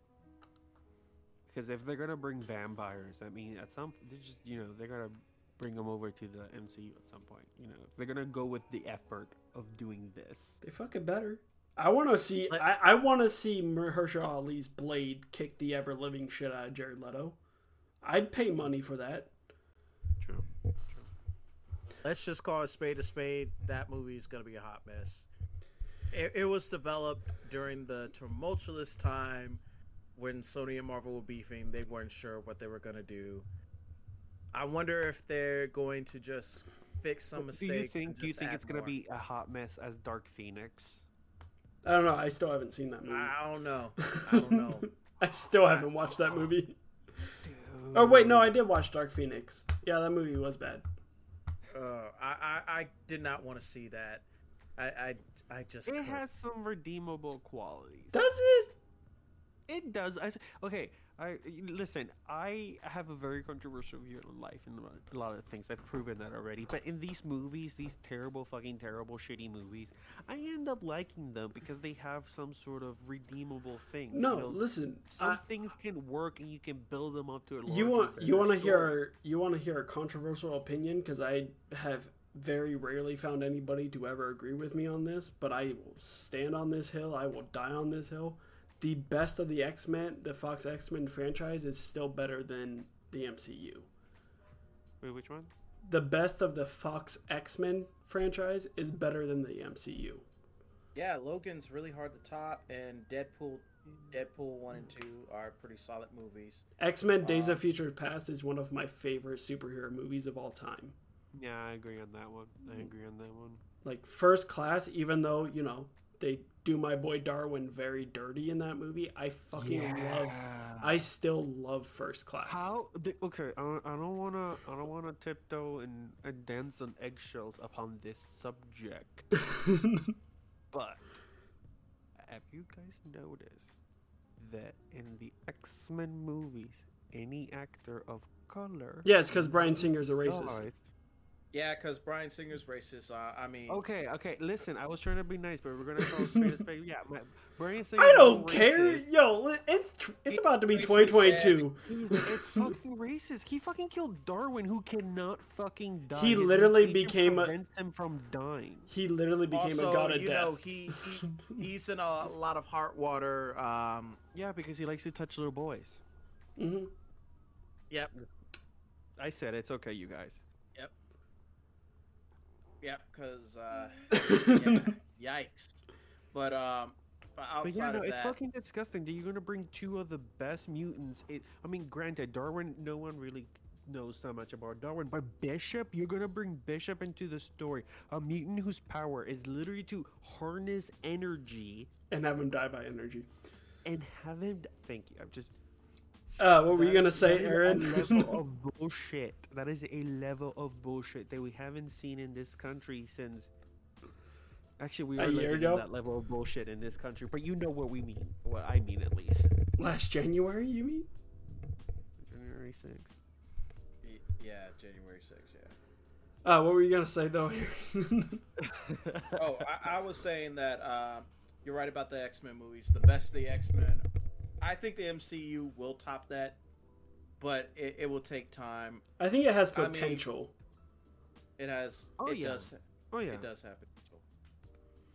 especially with how the X Men comics, at at least with the House of X, um, the way they've presented the X Men, it gives a lot more potential for them to be an integrated part into the MCU, and other, and also since the Eternal Eternals now are are actually bio androids since they're no longer what they were presented as in the comics. It gives more the full room for mutants to be a side effect of the blip, which is you know a theory that've been they've been you know thrown around for how the Well, we had three snaps on the Earth. MCU. So, What? We had three different snaps on Earth, and that's a lot of cosmic energy Yeah, to go around. yeah. Uh, so I mean, also, we also have multi the multiverse of madness, which is coming, and Wanda can accidentally pull people from different um, dimensions. I different don't want that. I don't want that. It would be so cool if they bring certain actors who played, you know, mutants from the from the For original. cameos in that movie, yes. I don't want that to be the case. I Yeah, don't. I don't want want- Sophie I don't- Turner. Listen, I Yeah. want Sophie Turner back as Jean Grey. She was so good as Jean Grey. Let her, let my girl Sansa Stark do her shit. we can definitely have those actors come back. It's just that um, you know, they don't need to be pulled in. They could just be variants. Like like we we don't need to have um characters being blipped in and it, it would just cause a whole lot of problems with different directors, different visions. It would just be a headache years down the line. And I'm looking at it from years down the line. If it was done today, it would be awesome, but years down the line, if the MCU has a bad movie, oh my god, that will be catastrophic. I Uh, mean, they had they survived Dark World, so my my biggest thing is the X Men were an allegory for the civil rights movement, and they have always been an allegory for minority groups. It, I think there is a story there to tell that these people have existed in the MCU since day one, but nobody has really paid attention to them. And what if there is finally a big moment where, like, oh, now the spotlight's on them, but now it's on them in a bad, negative way? Like, I think there is a story there to tell. Cycling the Civil War story, except doing it on a much global scale, focusing, targeting on a specific group of people who are who you know don't assume a secret identity. It, they're living with a condition That- that, that's- makes them walk through that's the point. That, that, no, that's the point. Like, they're these people that just exist. Now they have this bigger target on their backs that maybe they didn't have. Like, they maybe had this target on their back, but it wasn't as big. What if what, what if they just if they okay I get where you're going I get where you're going but that's the problem that they ended up having in the comics. They ended up having a problem with the entire world was filled with mutants. You know there were way too many mutants. You know the, the, specialty the uniqueness of of the mutation was you know spread out. Yeah, and if what we- could what could be an awesome catalyst for that is um, Scarlet Witch, Westview. That got people shook. And Yeah. imagine if that happened a couple more times. Or they could have easily pulled um, comic book Civil Wars. You know, an explosion, people died, and then people just got afraid all of a sudden. Like, Oh, there's- better- Easy. why didn't you simple the simplest way? In Multiverse of Madness, they bring in a couple of mutants, just a couple of mutants. That's it. We plant the mutants in, and then because I just- I feel like that is a just ver- little bit, and then they screw up, and then that's when the whole world starts getting afraid. the only reason I don't like that is because that's a little lazy to just pull them in from another universe. But I think there is a. more lazy saying, "Oh, they've just been there all the time," but you know they've been quiet. It's the same thing they did with Eternals. It's lazy writing, saying, "Oh, these characters who are super pu- fucking powerful really can't do anything because they can't intervene in their own planet, which they're guarding." Same with mutants. You're gonna tell me that Wolverine has been to you watching Thanos fucking shit up, and he's literally there Yes. adamantium and he can't do anything because Professor Xavier. No, like, no, no, no, bro, no, no, no, no. That's not what I'm saying. I'm not saying they couldn't do anything. Oh, Wolverine could have been doing some stuff. He could have been Wolverine doing could um, doing legit stuff. like he, he's with Department H. He probably would have been assassination. It could have been like a Winter Soldier situation. Yeah, like- Wolverine will be simple. The thing, His the, is easiest. the thing that this can Yeah, do no, is I mean, broaden. That's the first mutant that came to mind. Obviously, if, we- if The- we the thing that- tricky, we say Jean Grey. the thing that this could do if they just act like they've existed is this now broadens the MCU even further. Because that means, like, yeah, no, there are so many different avenues in this universe that some people never fucking knew about. Like, maybe Nick point we have Fury knew about them. But we also fear we're also walking into a point with the MCU that's going to be over overcrowded. We have mutants. We have superheroes. We're gonna have vampires. We have witches. We have warlocks. We have. But that's not gonna. But hold on, that's not gonna change if you introduce them, whether as always there or introduce them through another universe. Like that's not gonna change it. No matter what, this universe is gonna get overcrowded. I agree, but but, but, yeah, I agree. Kind of in my opinion, that's it, the regardless of how they do it, if they put themselves in a situation that it's gonna kind of come off as lazy writing if they just say, "Oh, they've been there all along, but been hiding." Pluck them in from another. I won't lie. I don't Most think there's. A, I don't writing. think. I don't think there's any situation that doesn't get seen as like this is lazy lazy writing. Yeah, Like there's no they- good. There's no true. There's no true good way to introduce the X Men. No. But I think you set yourself up for a very interesting story as this group of this minority group who is now just tried to stay low and not fuck shit up.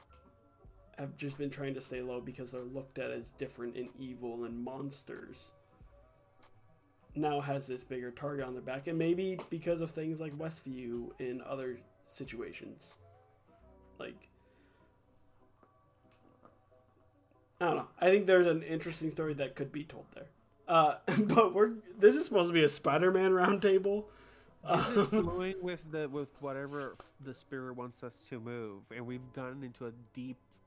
uh Yeah, this is of- uh, this is not only a Spider-Man table, but it's the future of the MCU. This is- this is the MCU the future of roundtable. The MCU. this is the MCU roundtable colon Spider-Man No Way Home. Uh, This is where we bring our concerns of how Kevin Feige sleeps at night. with his hats. I, I firmly Man, believe I don't, I, I don't envy that man at all. I firmly believe that man just sleeps with hats. Like his bed is just made out of hats. His blanket I is just made out of hats. home.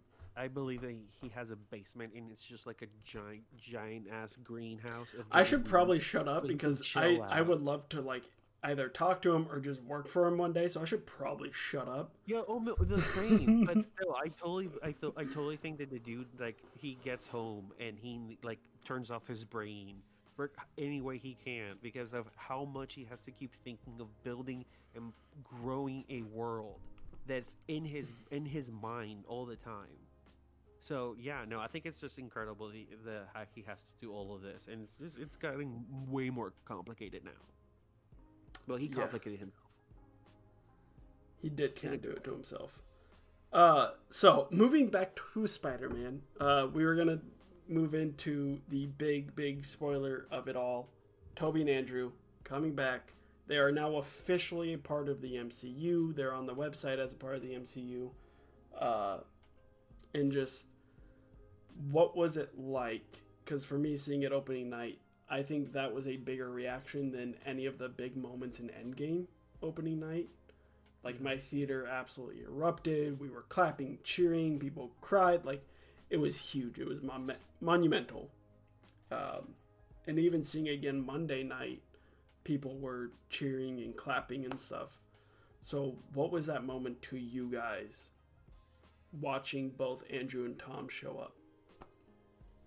Um, for me, I saw the movie with my dad, and I thought it was a wave of nostalgia because we watched all the Spider-Man movies together, and it was kind of like a tradition. It just felt.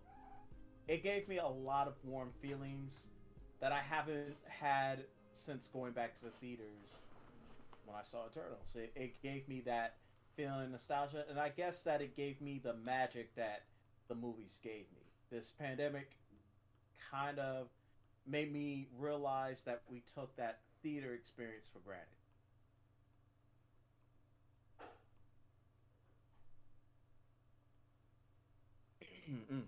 Ah. yeah, that was a that, yeah. Everybody got was quiet some for a beautiful second. Yeah, I yeah, I was I you finished. I was waiting for uh, Jose to chime in. Um, I, I I'm jumping on everyone's um, tails here, so I'm just gonna wait my turn so everyone doesn't think I'm rude as fuck. oh, don't Alright, worry, don't worry, don't worry. The listeners are I worried. already jumped on you, so shush. So No, no, no. Andrew- Go ahead. No, when- no, go ahead. when Andrew showed up, it felt like you know the moment when Captain grabbed Mjolnir in Endgame, and then not only that, when he called it, when he called him, and he said Avengers Assembled, and you felt like that whole completion of a journey. You know, this big, beautiful painting you were seeing before you. You got that in that brief moment when he took off that mask. Like I felt like, oh my god. It, it, it was a euphoric, amazing, beautiful feeling. Everyone in my theater started clapping and screaming. I was with my with my boyfriend, and he held my hands. He was like, "No, too excited. I need you to calm down." Because I was too excited. I was a little. I was. I was Nonsense. excited when when Andrew showed up for Tobey. Well, But as previously said, that's your favorite. yes, it is my favorite because Andrew Garfield is a beautiful human being. It- but yes, I was also excited for Tobey, but mostly more excited for. Him. So yeah, uh, much like you guys, I was just ecstatic. Um, as somebody who like Spider-Man is my all-time favorite comic book character, favorite superhero, and um, the first Spider-Man movie is what really got me into wanting to pick up a comic book.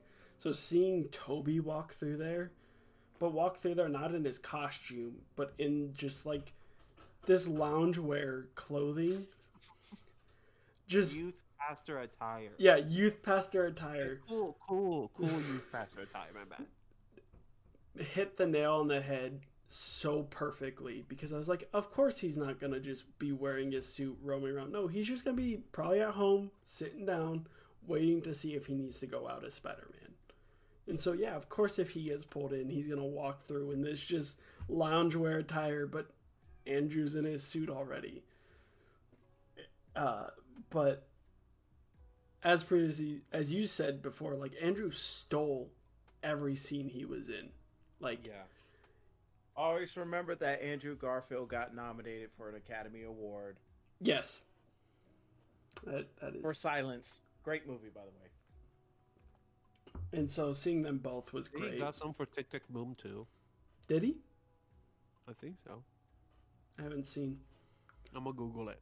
Uh but I think like just seeing him walk in and interact and like try to prove that he's actually Peter Parker in Spider-Man was perfectly just it, it was the best scene possible. He has one of my favorite lines in the movie which is you are a deeply mistrusting person and I respect that.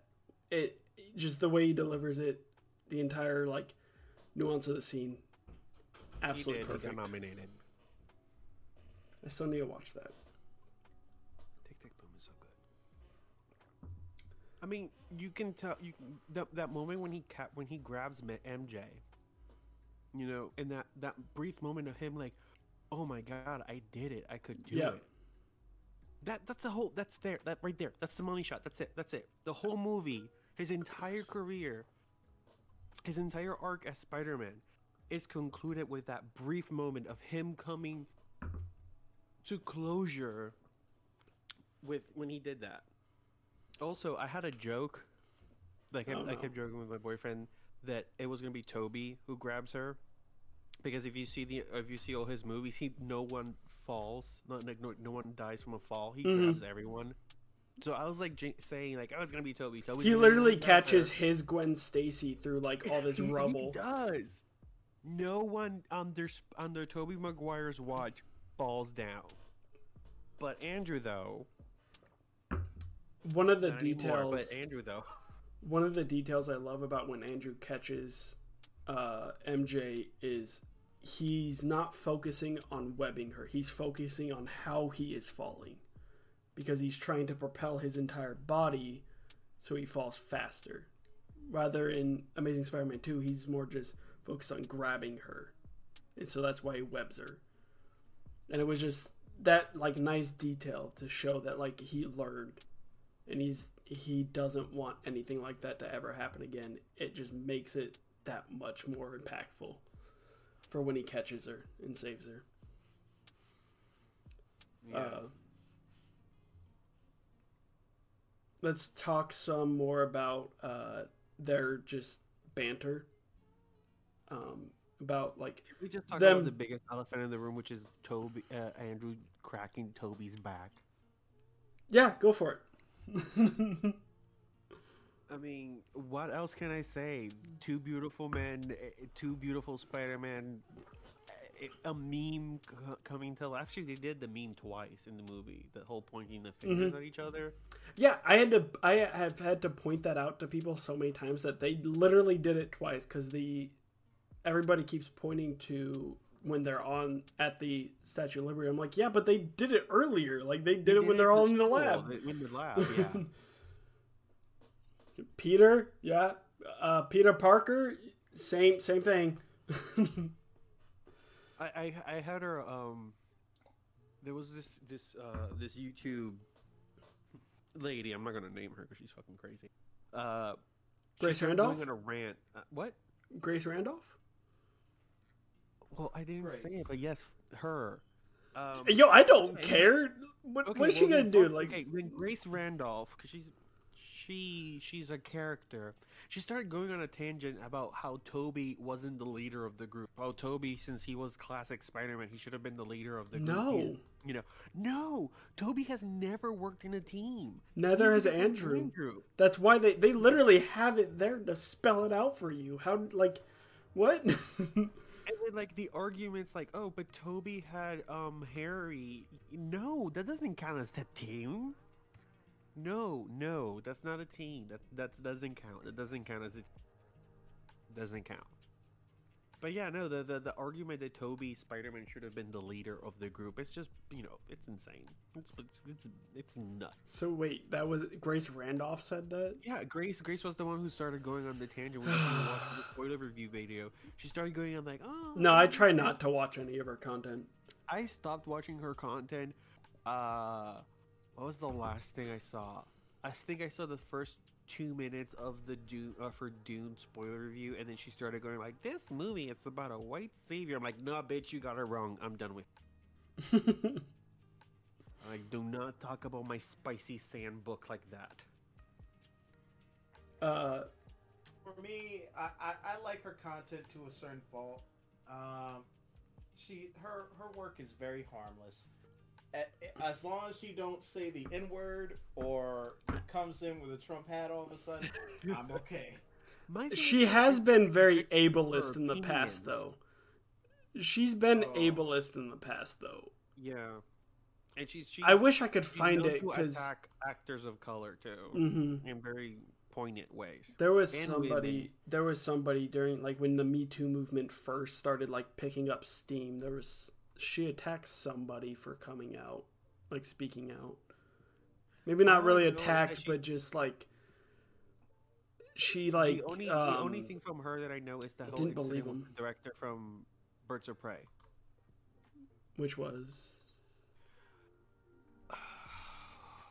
So Actually, it- saying, no no go for it. "No, it's just I just had to take a deep breath in and open the the the the, the catalog in my brain, the Rolodex in my brain. and Remember the movie. Okay, so she." Whoa, my TV just did something weird. Uh, so she um, started saying about the, the movie featured the, the, the, the they had a USB, they had a, a dick pic from uh, Black Mask, and that was the whole thing about the movie. And then What? Kathy, yeah. So she was saying that the movie was because it was some revenge thing that they had a dig pic and a USB, and they were trying. He was trying to get it back, and all this other crazy nonsense. And God, I can't remember the director's name. Cathy Yan, Catherine Yan. It, it- it's Kathy Yen or Yan, something like that. But yeah, you're right. Yeah, it's like Kathy yeah, Yen. something. I don't want to be offended because I actually like her work. Um, so no, she came on and she was like, "No, you're what you're spewing is lies. That never happened. That was never part of the script. That wasn't even part of a discussion in the early stages. That was never part of the story." And Grace started defending herself, saying, "Oh no, that was sources that uh, that said this." Um, and they were like, "Well, name your sources," because no one within my team She never does. was in the state, uh, you know, starting this whole thing, you know, said that that was ever a discussion, and she didn't state her sources. And you know, Grace has a little been a little flimsy since that from that from that point on. Yeah. Uh, to get away from the Grace Randolph of it all, because uh, I don't need an entire show of us just bashing somebody else. Um, what? How did you guys feel watching the once they finally worked together? Because my favorite part in the whole movie, we'll just get there. We'll get there because we're running at like an hour forty minutes already. Um, my That's favorite, nothing for me. my favorite Yeah, part This is nothing. my favorite part of the movie is watching them finally all three work together in web swinging, and you see Tom turn and thwip Andrew and uh, Tobey. That way they get more momentum, and then they all finally land on the head of the Statue of Liberty. Um, That's I think- shot. yeah, it's shot beautifully. Um, what comes right before it of them not working well together and like accidentally, um, I think it's Tobey who shoots a web and accidentally clotheslines Andrew. Um, and to just then see that moment is everything for me. So, uh, what is your guys' favorite m- moment in the entire movie? favorite moment in the entire movie. Um, I actually like the scene towards the end. I like that scene where where he was fighting Green Goblin and he was picking up the glider and just the emotional aspect of that scene was beautifully done. It shows the range of the actors and like and I just want to say Willem Dafoe was in his bag. Like Yeah. he does not get enough credit. This is like I He guess his top five roles that he's done. Yeah, like he was absolutely amazing in this movie, terrifying to watch. Um, and I'm going to mention this really quick while we're on the topic of Green Goblin in this movie, just because if my buddy listens to this and I don't mention it, I know he's going to give me shit. But there's a moment when Peter goes to feast and he's talking to Aunt May. If you watch uh, Green Goblin in the background, he literally goes, pulls the like box of donuts or bagels, looks over, snatches one, puts it in his pocket, and then snatches another one, puts it in his other pocket. And it's absolutely one of the funniest scenes in the movie because you just like Peter and Aunt May are just having this nice conversation, and you just watch as Willem Dafoe in the background just pulls it close, and then like he looks up to see if they're watching him, snatches it really fast, and then snatches another one really fast. and it's just it's pure comedic gold. Uh, but I know if I don't mention that, my friend will probably give me shit, so I have to mention it. Um, but to back up your part, your favorite scene, something I love about that sequence as well is when Tobey jumps in to stop him. Uh, Tom doesn't even stop immediately. He actually tries to push even harder. Like he doesn't care that Tobey's there. He just wants to kill Green Goblin. And it was a it was a thing I noticed in that sequence that like it makes it hurt that much more emotionally in that scene. Yeah. I have a feeling they're gonna make a what if of that scene. Oh, no doubt. Are doubt. we getting What If season two? Yep. That, Finally- gonna- Finally gonna understand, you know, Gamora. My, my- favorite scene was when they were discussing the web shooters. they were perplexed with Tobey's organic webs. I really rather not talk about this. Are you teasing me? No, no, no, no, no. I mean, it's it's honestly it's honestly the the elephant in the room with the Spider-Man thing. Like, how can he yeah, why shoot does them from his body? does it come out of anywhere else? It does. It does. You can ask Mary Jane. No, Well, his cum is just the comics even radioactive. He does, because Yeah, his cum is radioactive. His jizz is radioactive. Mhm. It's a really Oh yeah, weird. Spider-Man Rain. Uh, I- I Talk about about birth control. no. That's one way to stay abstinent. Must stop. no, we can't have sex. Why? Because I'll literally kill you. then I'm into it. Whoa. I hope they won't go into that aspect of Spider-Man. I really hope not.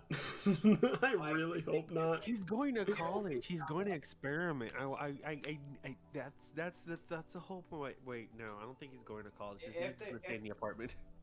if if they're gonna go that route, then it has to be with a character like Black Cat, but it has to be tasteful. It can't Why be can't like it, why can't it be with um, Harry Osborn? Why can't why can't Peter Parker have a boy on boy moment? It's 2020. Wait, it's 2022 soon. I mean, you know, it can't be like on screen like uh, like in uh, Eternals. They can have a moment where they can just stare at each other like we did something. But We can't. Yeah, like that. That that actually makes sense because That'll be more intense at you know Timothée Chalamet and Tom just staring at each other passionately, longing like we touched dicks, but we can't talk about it. we we know. We know. We know we shared we shared a peach. Jesus. Um, we're getting spicy today. You're welcome. Uh, yeah, so that entire third act is 20 years of storytelling, I think, just wrapped up. And I think it's done in, I think, the best way possible. Like, I don't, there might be a better way you could have done it, but, like, I can't think of one better Because way. we have two we have two elements right there. We have the MCU building up 22 some stories from a groundwork building it up to the point that you can believe that all of these stories will involve magic and time travel and multi-dimension. It'll be totally fine. You'll be you you'll be on board with those stories. But not only that, Into the Spider-Verse did a huge work, a huge build-up for the foundation of the multiverse in the Spider-Man realm. So, without that movie, we wouldn't get, you know, Tom and Andrew and Tobey back because that movie was, you know, the the, the, the, the doorway, the gateway for for the larger MT, MCU multiverse story. yeah. And then in a couple years, DC's gonna do it. I mean, they're going to do it this this next year. I mean, they were supposed to do it first, but you know, everyone else got ahead. um, with like how much money this movie has already made in its first week, clearly Sony and Disney are going to do bring them back in some way or do another Spider Verse live action film. And let's keep in mind this is this is post COVID time money. Yeah. So it's it's it's a lot con- for what the, for what um you know for what's going into the theaters right now. You know, movies that you expect to be bringing big bucks are not doing as great anymore because of the times that we're living in. You know, some president. No, no, it's just like Ridley Scott said. It's because everybody wants to see these Marvel movies. No, no, because you, you got you got a movie like West Side Story. and People are expecting this movie, and then they end up getting a child predator like Ansel Elgort right there, allegedly, allegedly. um, well, he's not alleged. There's evidence, but you know, you, I was gonna say no. He, it's real. but you know, you end you you you people are putting out these movies that. Yes, at one point there would have been great Oscar bait movies, and they would have done remarkably well within the market in at, at the that they were performing in. But now people are looking for a comfort. They're looking for films in which they've they've grown an attachment for, or or big stories that that transport you to a completely different realm, like you know Dune or what MCU is doing, or you know the Suicide Squad, which did remarkably well within you know what it was for the pandemic time is in a DC movie, you know. So yeah, it, it, With- it, Uh, but just really quick, with the success of this movie, do we think it will be long until we see them maybe interact again, or if they do another Spider Verse like crossover, will they? I don't think Tobey's gonna come back. Who Tobey's do you gonna do think they would bring in? Do you think they'll do Tom, Andrew, and I don't know, have Shameik Moore come in as a live action Miles? Or Um, I don't think so. I think they'll may have a live action Issa Rae as Spider Woman. I think I mean, that's they're a already, they're possibility. already, aren't they already casting Spider Woman and Olivia Wilde's directing that movie? Yeah, Is that still happening? Yeah, no. Yeah, it's- I, I guess so, but we we don't know, man. Sony, Sony just doing whatever they want now. Yeah, no they're- shade to Sony because I'm trying to get a job to work on one of their projects. Oh, but, oh, oh, really? um, really? yeah. tell, tell them we um, got a show. Tell them we got a show. Uh, well, it, it's a well-known show, but it has a lot of controversy. But I've been trying to get on that show for quite some time. But yeah, most yeah. likely, it's not going to happen. But you know, Hey, manifest that shit. It's yeah, a- manifest Sex and the City sequel. But uh, no, I was also saying, tell them, tell them we got a show. tell, yeah, we got a show. tell them we got a show. We need, we need money. Yeah, we got a show. Anybody at Sony that listens to this, we- we have a show. You wanna, you know, Yeah, we got an awesome pitch. email me. my business email is in my bio on Twitter. Um, where were we? Uh, oh You're pitching a story to Sony. no. Uh, if We they were talking about our favorite scenes in the movie. yes, and, And then we too. move to um, if they do another one, what would we like to see? If we get to I to don't see, think Tobey. And I said Tobey's not going to come back because Tobey. Tobey was really. but what would you what would you want them to do, or like which characters would you want them to bring in if they were to do this again? I wonder if um, they shot a scene in which they killed off Tony. I wonder if they actually shot a scene I don't just in so. case that happened. I, I have a feeling they did that, and I, I, I, I think it. they filmed a version of the movie without Tobey. I think that exists. I think they, they filmed an entire movie without Tobey. And once once he decided to sign the contract because they they were going to pay him a sufficient amount of money that he was okay with, then they you know did a couple reshoots and they added him into the because in certain certain scenes he looks like he's standing in a green screen. Yeah, but, I that think there is a version of the movie without him in it. I think I'm kind of leaning more to Aaron. I think there's a version where he doesn't survive the stab from G- Green Goblin. Yeah, because that seemed like a bad stab. And for him That- to that- just get back up like he does, Uh, no one dies in Sam Raimi's superpower right there. Same as no one falls. this ain't Sam Raimi's universe though. This is the MCU. He's still he's still part of the Sam Raimi universe though. He vibrates in a different frequency. Oh, Oh wait, God. that's Flash. That's Flash. yeah, that's Flash multiverse logic.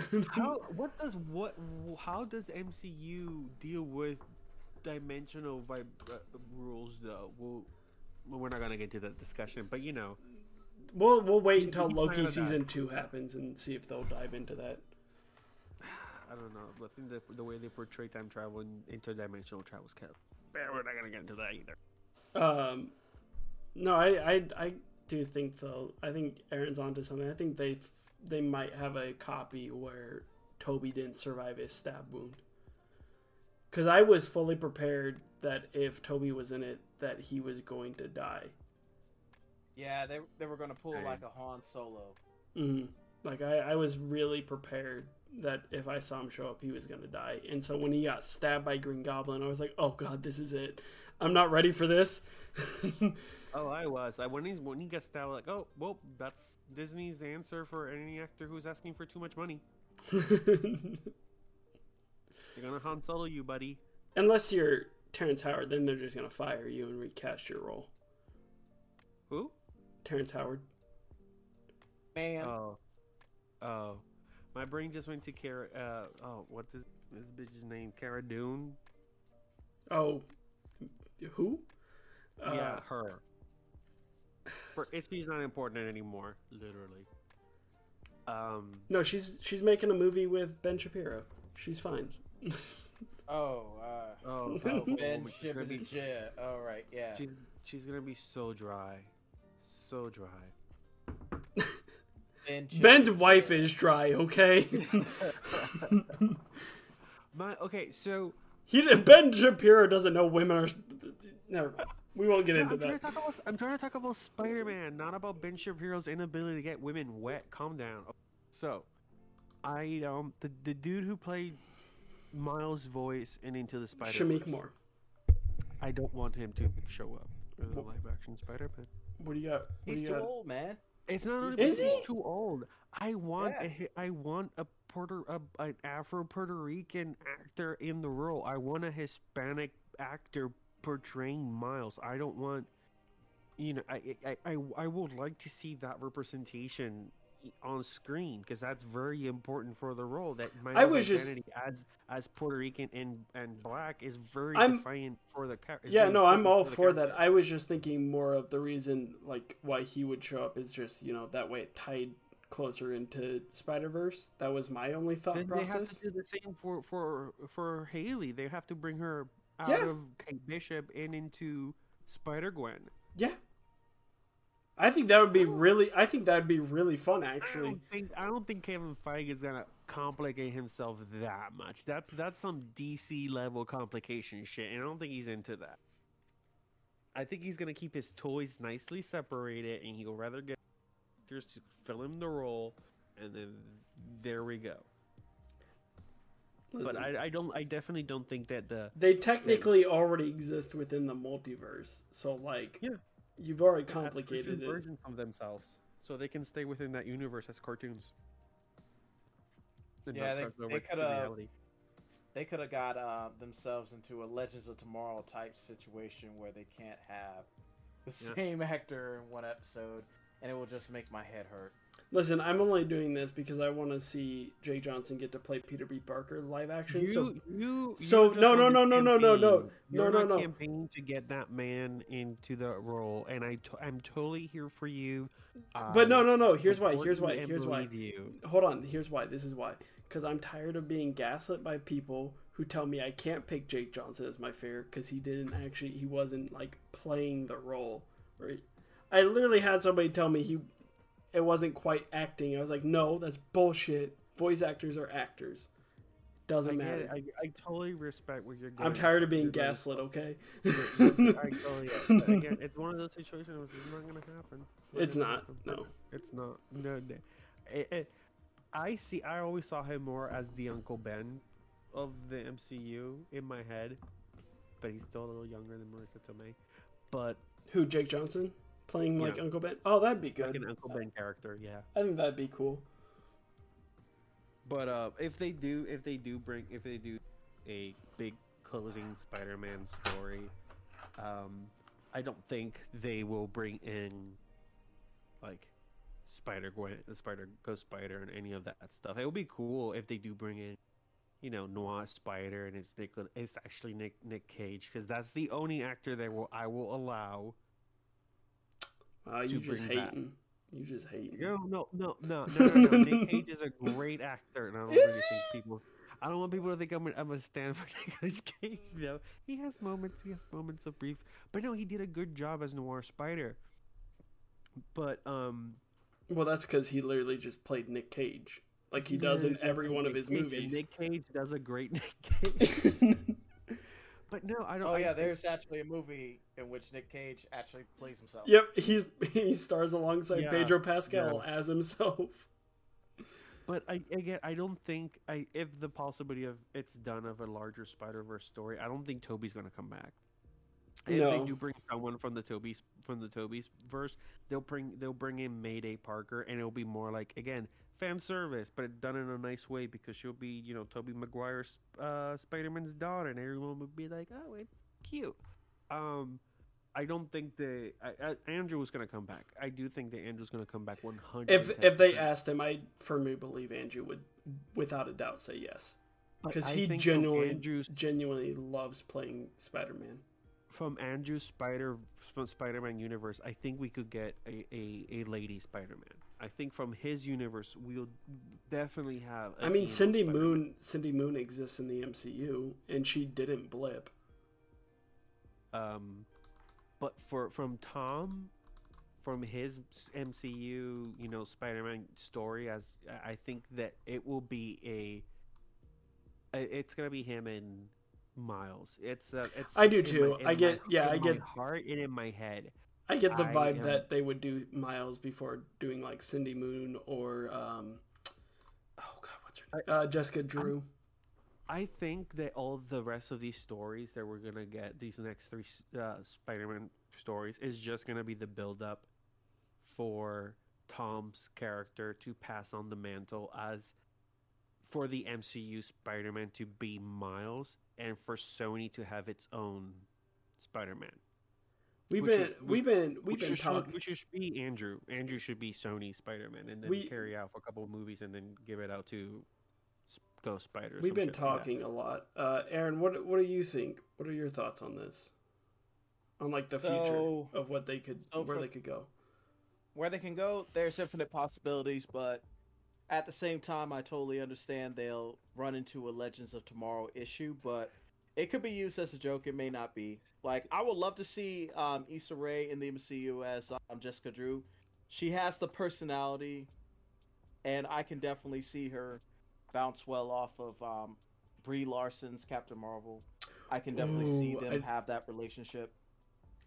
Yeah, And plus, Issa Rae can definitely have that no nonsense agent, but also could be funny. She has the charisma to be a Jessica Drew, and that's why I'm excited about um, um, Journey to the Spider Verse or whatever the name. that Across the second Spider-Verse? yeah.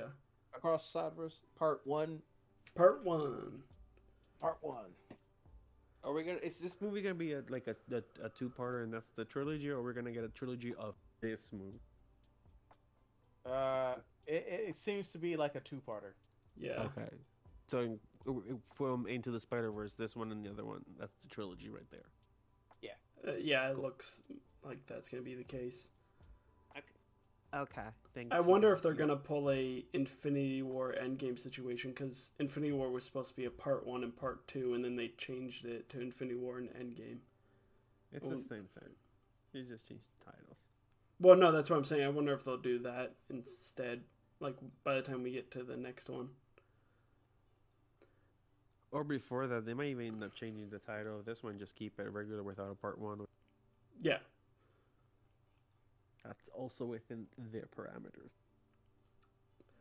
Yeah, I don't know. I the only reason I think I would be okay not seeing it be Miles to get pat like Miles in the MCU is just because we have Miles in Spider Verse, and that's his franchise, and we're also getting that kind of storyline already in Insomniac's games. Like we already have that like Peter mentoring But Miles and then the passing. games, and that's the cartoons, though. I do think that Miles has a more bigger possibility to show up in the MCU because they already established his uncle and Homecoming. No, I know. yeah. No, I know. I'm just saying. I think the reason I'd rather see like a different Spider Person get some light too, is because like Miles is finally getting his recognition in other media. Oh no, I don't. I don't deny that, but that's the okay. Oh, okay, I'm trying to say. The MCU is like the bigger platform of the story. Having a character like Miles, having that bigger representation of a actor of color playing Spider-Man, there will be bigger, will mean more. Within the other Spider-Man stories in the Spider-Verse, like in Sony, they can they can play around and have other versions of Spider-Man for their stories or Spider-Women if, if they must, and you know, and they could connect the whole thing with, oh god, what's her name? The, Madam the- Web? the- Madame Web. Thank God you know, but yeah, they can connect the whole thing with Madame Web, and regardless who where they are and what franchises, they're all linked together by one single thread. Haha. But Listen, I'm know, just for- manifesting that Sony is still working on this Silk TV show because I want that show. And But it was yeah, for- announced for- forever ago. for I don't think so at this point. Maybe who knows?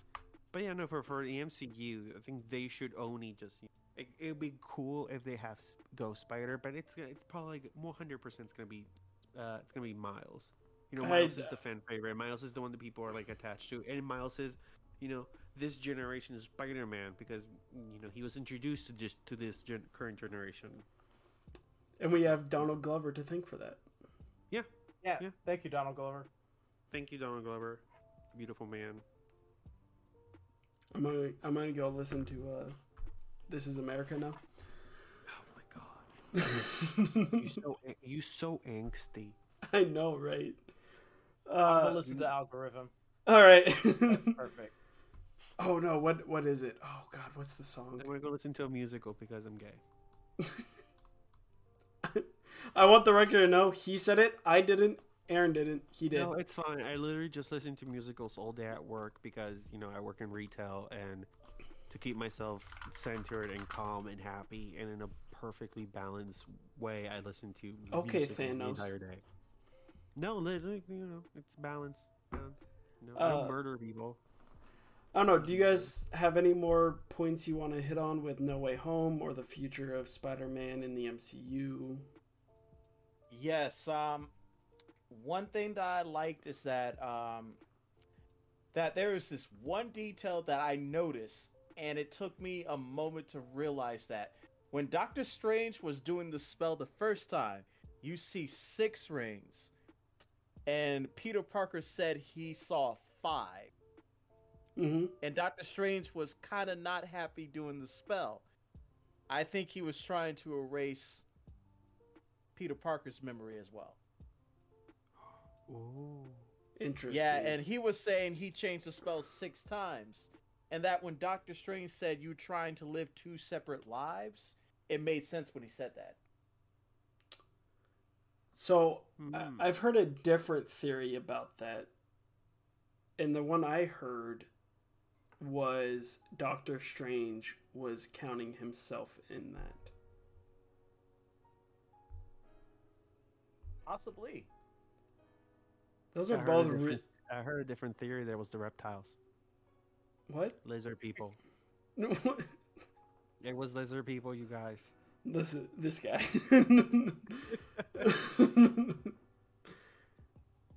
I don't know. That's interesting. So, like, Peter would forget that he's Spider Man, or Yeah, he would forget that he was Spider Man. Like, Would he forget that he's Spider Man, or would he forget that he was Spider Man with those stories? Like you know, he's connected to the M- to the other MCU characters, but he still retained the the, the idea of himself as Spider Man. that would be. I guess we'll never know. know. I guess Well, we'll never know. We'll never know. That's interesting. I'm gonna think on that now.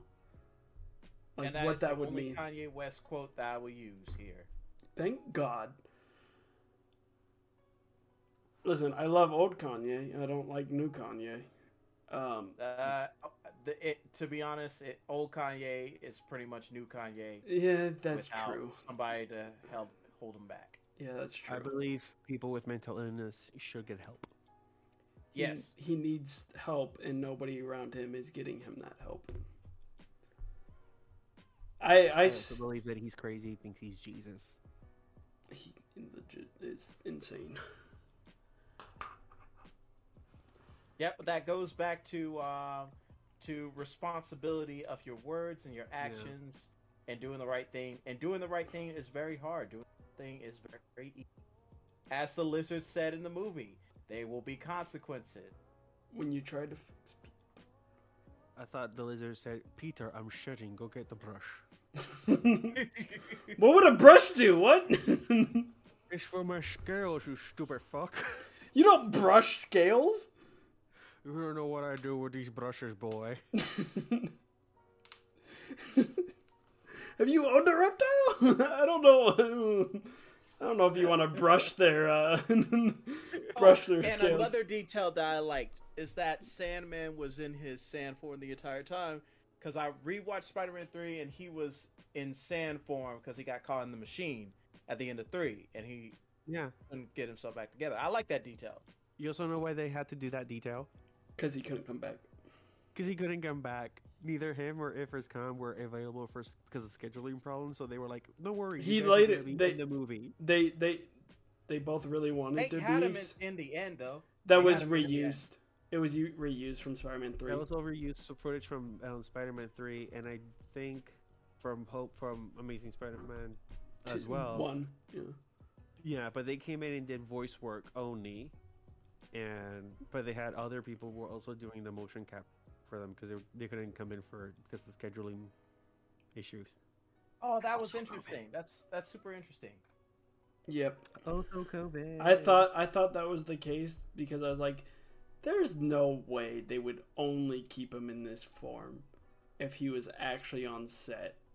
And Yeah, then they showed him at the end, and I was like, was he there? But You can tell at the end that it does. It looks. It it, it kind of looks a little.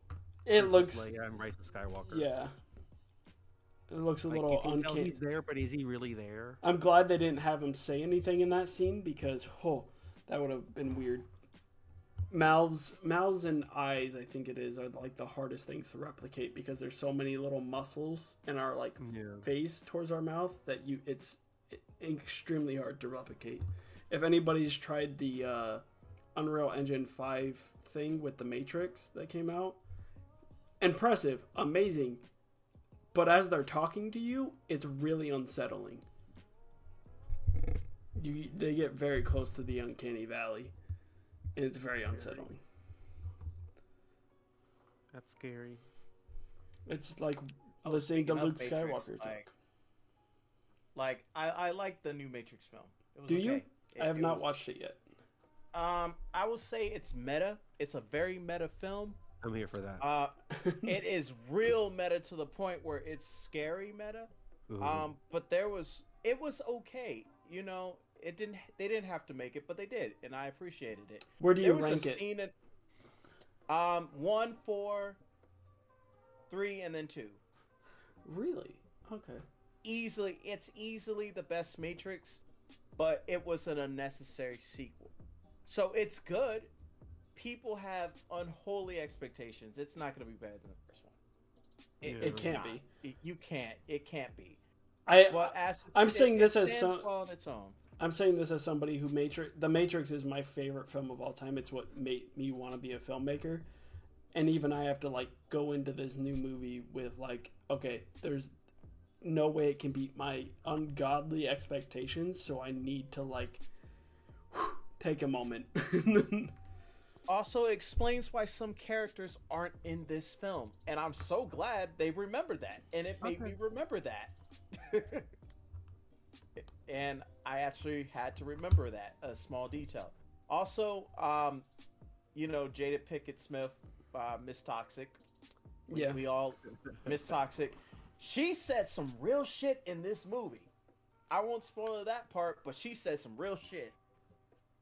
in this- Uh, no, she's not. She's Miss Entanglements. Miss Entanglements. Is that what the word she used? Entanglements. I Yeah, th- entanglement. yeah. Entanglements. Yeah, she's Miss Entanglements. Good for her though. So to wrap this up, uh, let it us all go down and rank all the li- all the Spider-Man films throughout the years, um, from the first Raimi movie to No Way Home. What is our official ranking of those movies, and then we will each give a score on No Way Home individually. Uh, whoever wants to take that floor first. Okay, I'll take the four first. Um, so for all Spider-Man Man. movies, um, Into the Spider Verse is still number one. Then it's No Way Home. Then it's um, Spider-Man Two. Then it's The Amazing Spider-Man One. Then it's uh, Amazing Spider-Man Two. And the rest. No, no, no, no, no, no. That's me. That's too cynical. Okay. Um, let, let's let's uh let's put Amazing Spider-Man, then Homecoming, then um Far From Home, and then three at the very bottom, and then whatever short films you put at the bottom of it. the ones that I probably will never watch in my life. Yeah. Okay. No matter what, remember this is always going to get us hate, so just shoot shoot for it. Okay, so so I think my my order. Let me be blasphemous here. It's gonna be Amazing Spider-Man, and then uh, No Way Home, and then Into the Spider-Verse, Spider-Man Two, Spider-Man One. Then we have Far From Home, and it's basically because of Mysterio. And I'm not staining Jack Jake Gyllenhaal. I recognize he's the villain of 2021, mostly because of Taylor Swift. But Hold on, can it's can you just explain to me why? I like I feel like Do you I'm wanna so. unpack. Do you want to unpack that whole? J- I saga feel like right I'm just so out of loop and I don't understand what is going right, on. all right, listeners, he's forcing me to unpack. Jake Gyllenhaal's a monster Why? because he took her scarf. What? It's it's okay. So if oh god, I can't believe I'm. Are you memeing? Are you memeing No, right I'm now? not memeing. I'm not memeing. The scarf is a symbolism for her virginity. Oh, okay. Oh, Yeah, he had so- an affair with her. No, it's like, uh, so she was like 18 or 20 or some shit like that, and he was in his 30s. Um, and he was kind of a dick to her in the relationship, and apparently, according to the 10 minute version Too Well, he may or may not have taken her virginity while they were visiting Maggie Gyllenhaal. Or his other, I think he has another sister, but I'm just assuming it's Maggie Gyllenhaal because that's how the story kind of plays out in the I mean, You know, she broke song. Tom Hiddleston's heart. I mean, Tom Hiddleston hasn't been the same since Taylor. Taylor Swift, um, you She know, gonna write a she can book. date whoever she wants. I'm not judging, but whoever dates her has to be has to be fully aware that they're going to be so They're gonna be the going- next hit. they're going to be the next hit, or they're going to be a 10 minute version. People are mad at Jake Gyllenhaal for taking her. You need to listen to the song. I don't. I'm not listening to a 10 minute song. Listen, you don't understand the pain that girl, that poor girl, went through. Okay. You're right. I don't. That's why I'm not like. I'm not That's why- that's why- saying why anything. you're ab- not so- That's what you need to. You need to listen to Taylor Swift. Okay. Okay. You need to understand why these random girls now uh, set on a tank a relationship that happened ten years ago. Was it ten years ago? I think I don't fucking know. But yes, as I was saying, then Far From Home we go to Homecoming, and then uh, the the worst two, from my opinion, is always going to be uh, Spider-Man Two and Spider-Man Three. Whoa! Spider-Man 3 is Whoa! Whoa! Whoa! Whoa! Hold on. Spider-Man Three is absolute. no! No! No! No! No! No! You just said the last two are Spider-Man Two and Spider-Man Three. No, the last two is Amazing Spider-Man. Oh. Okay. Okay. You must have cut No, out no, for no, me. You must have cut like, out for me. Spider-Man Two is my number. what the fuck I put it here? One, two, three. I'm number four. Okay, I thought. Okay, you must have cut out for me because I heard Spider-Man Two. I was like, whoa, whoa, whoa. No. Fighting words. Amazing, Amazing Spider-Man Two is a mess of a movie, and Spider-Man Three is an even bigger poopy of a movie. yeah. Uh, we'll Oh, disagree fun to fact, agree. I was actually I was living in New York.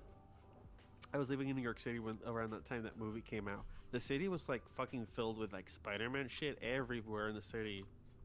There was Spider-Man posters. It was like Daily Bugle newspapers. It was actually pretty cool.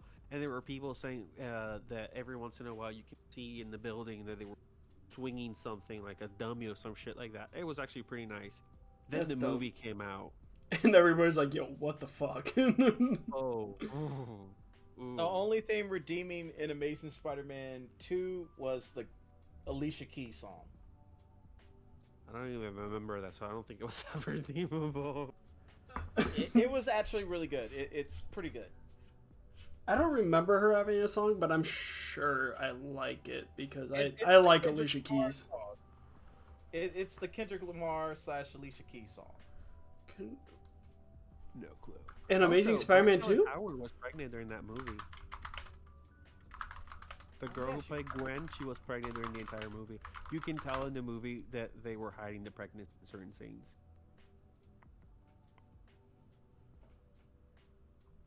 Hmm. That's actually interesting. That is Yeah, really interesting. Also, I don't remember that, but the Goblin, Harry, Harry. oh my god, Goblin- that was Bryce Del.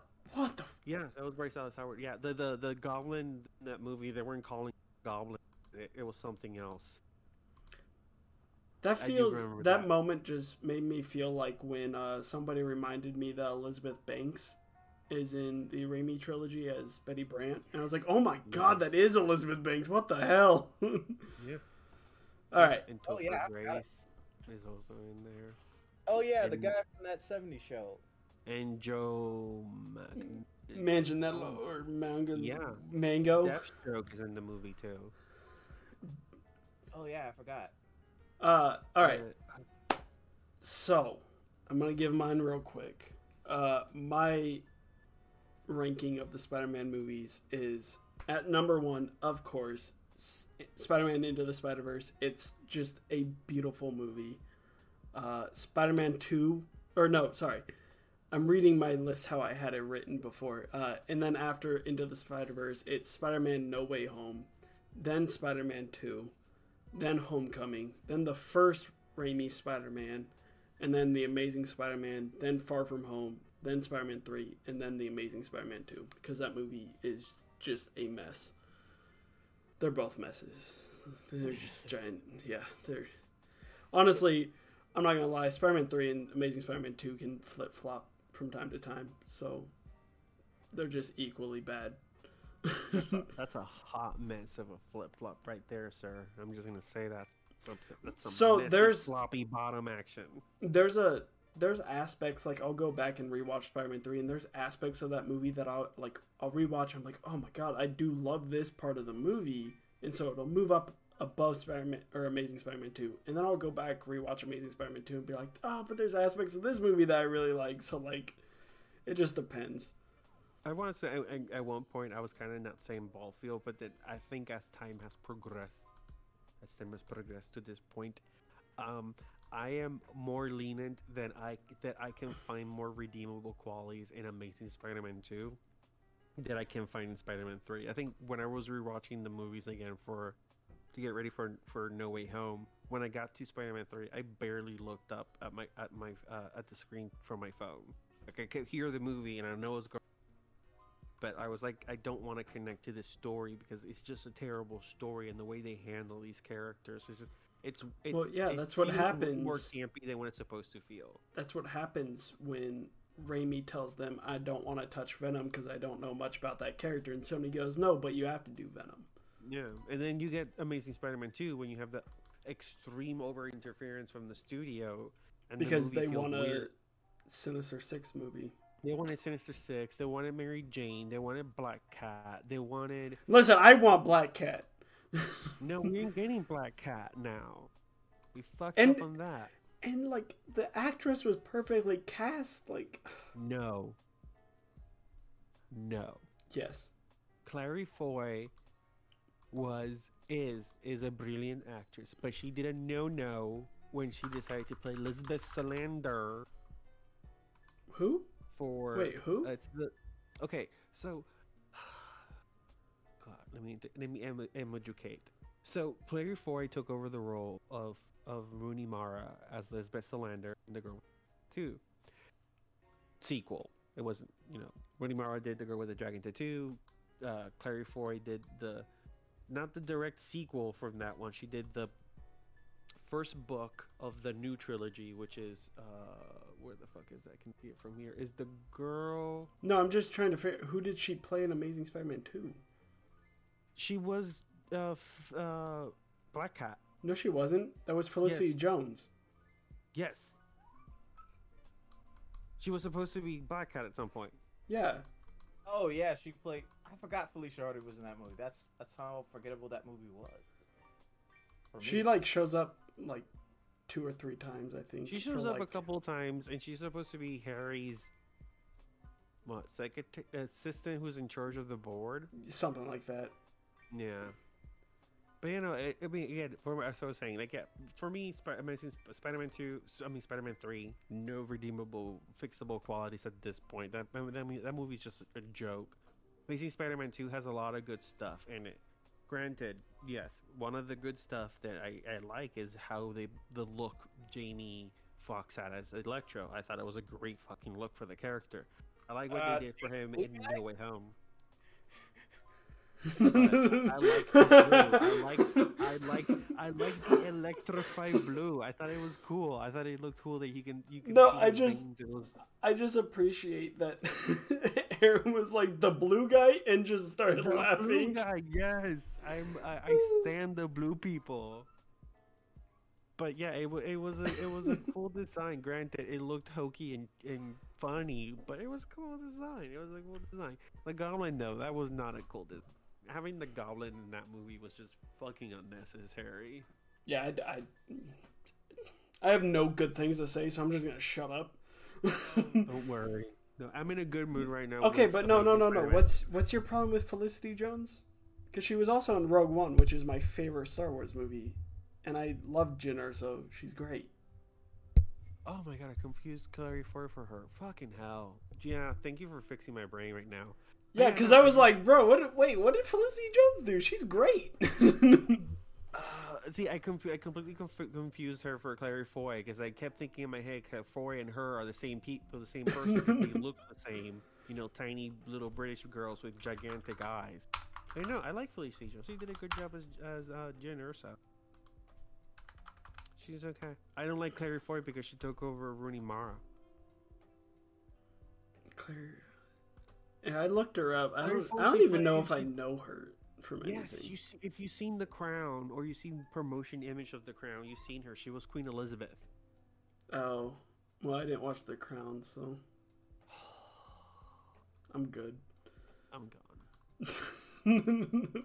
I don't know. Uh, I, uh, her character again. I'm so sorry, you guys. I'm so sorry, my people. Second there, but no, no. I, I like Felicity Jones, what she did in Amazing Spider-Man 2. Uh, her, her her character was supposed to be introduced there, for eventually she will become. yeah, Black no, Cat, but and never I'm happened. salty that we're not getting her as Black Cat. It's not gonna happen at this point either. I know. I'm salty. Let me be salty. Well, Sony, I was say, well, Sony. she's in Star Wars. Dead though. Yeah, exactly. Uh, Sony, if anybody from Sony ever fucking hears this, one, makes Amazing Spider-Man 3. Don't interfere with Marc Webb's story, though. Uh, and two, bring back Felicity Jones as Felicia Hardy, please. Because we need it. We need it for the culture.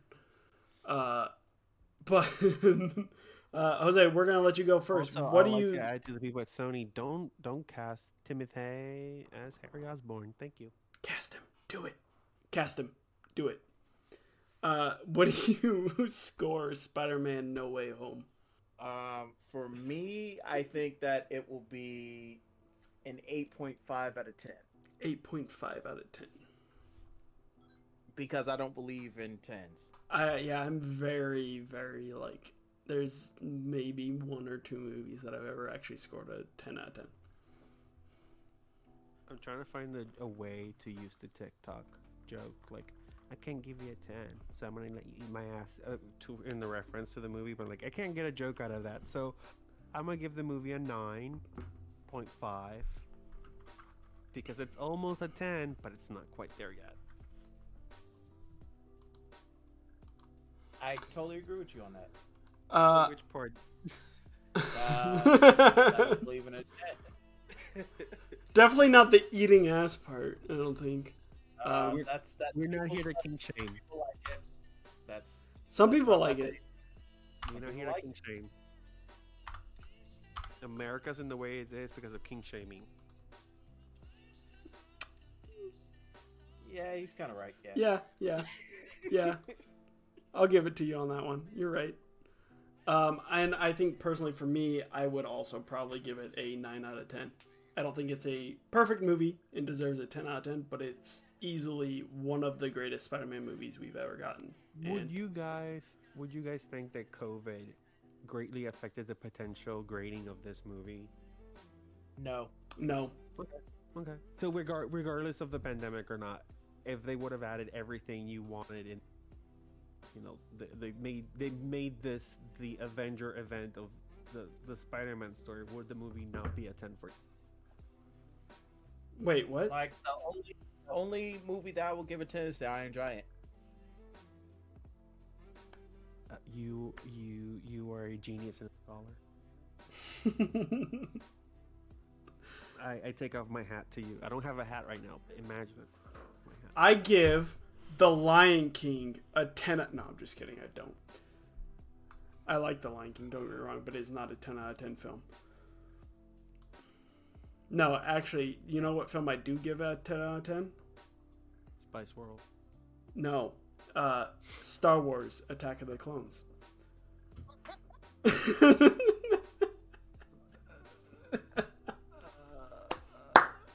uh, that joke, by the way, is just for my buddy Dylan. Uh, hat off to him.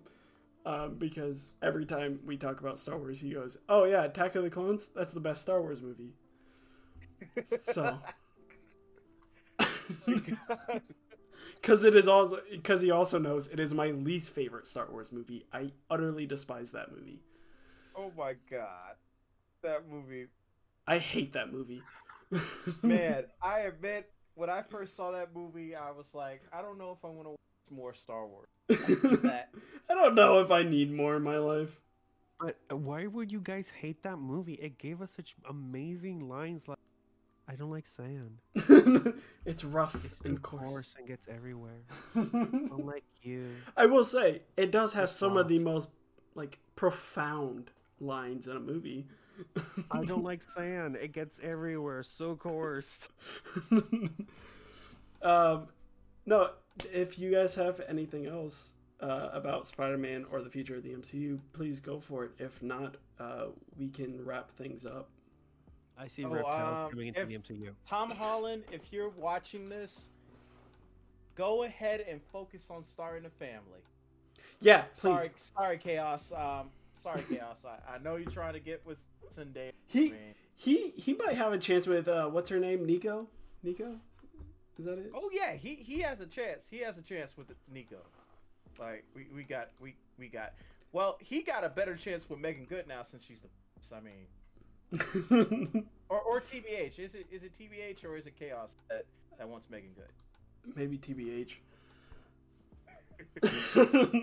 uh, Chaos, if you're hearing this and you want to, you know, sit down on Demented Cast, doors open for you. Uh, love to pick your brain about content creation.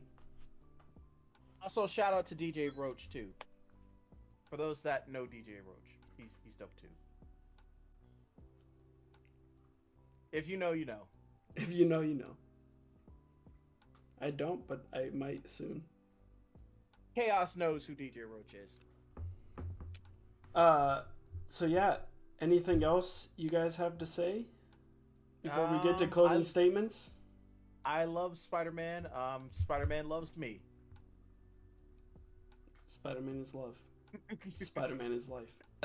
Jose, uh, what is your closing statement? Shout out anything. So my closing statement is that I am living my best life now. I am. I'm gonna. I'm trying to do the same thing that Elizabeth Olsen did in her episode. No, anyone? Oh God. You no, you cut out. I'm sorry. What? The Elizabeth Olsen, when she did in her Hot Wings episode, that she started. Going, I'm living my best life. right Oh, that's what I'm trying to do right now. So I'm trying to. That's the vibe I'm going for. I'm trying to live my best life right now. right on. Uh, no closing statements about Spider-Man: No Way Home. It's a fucking great movie. Uh, it's a it's uh for so far what the MCU has done. It's a it's a great film. It's deserving of its 99% in tomatoes right now.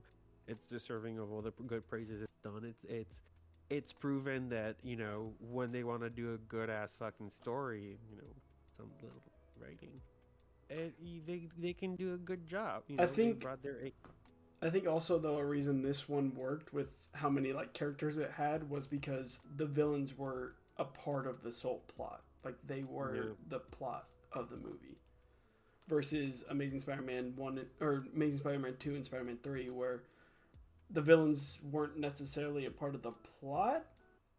Like not all of them were. Like Yeah, they, they felt just thrown in. Like Jamie Foxx's Electro obviously was, but then you have a bunch of other stuff thrown in there that doesn't mesh. Goblin.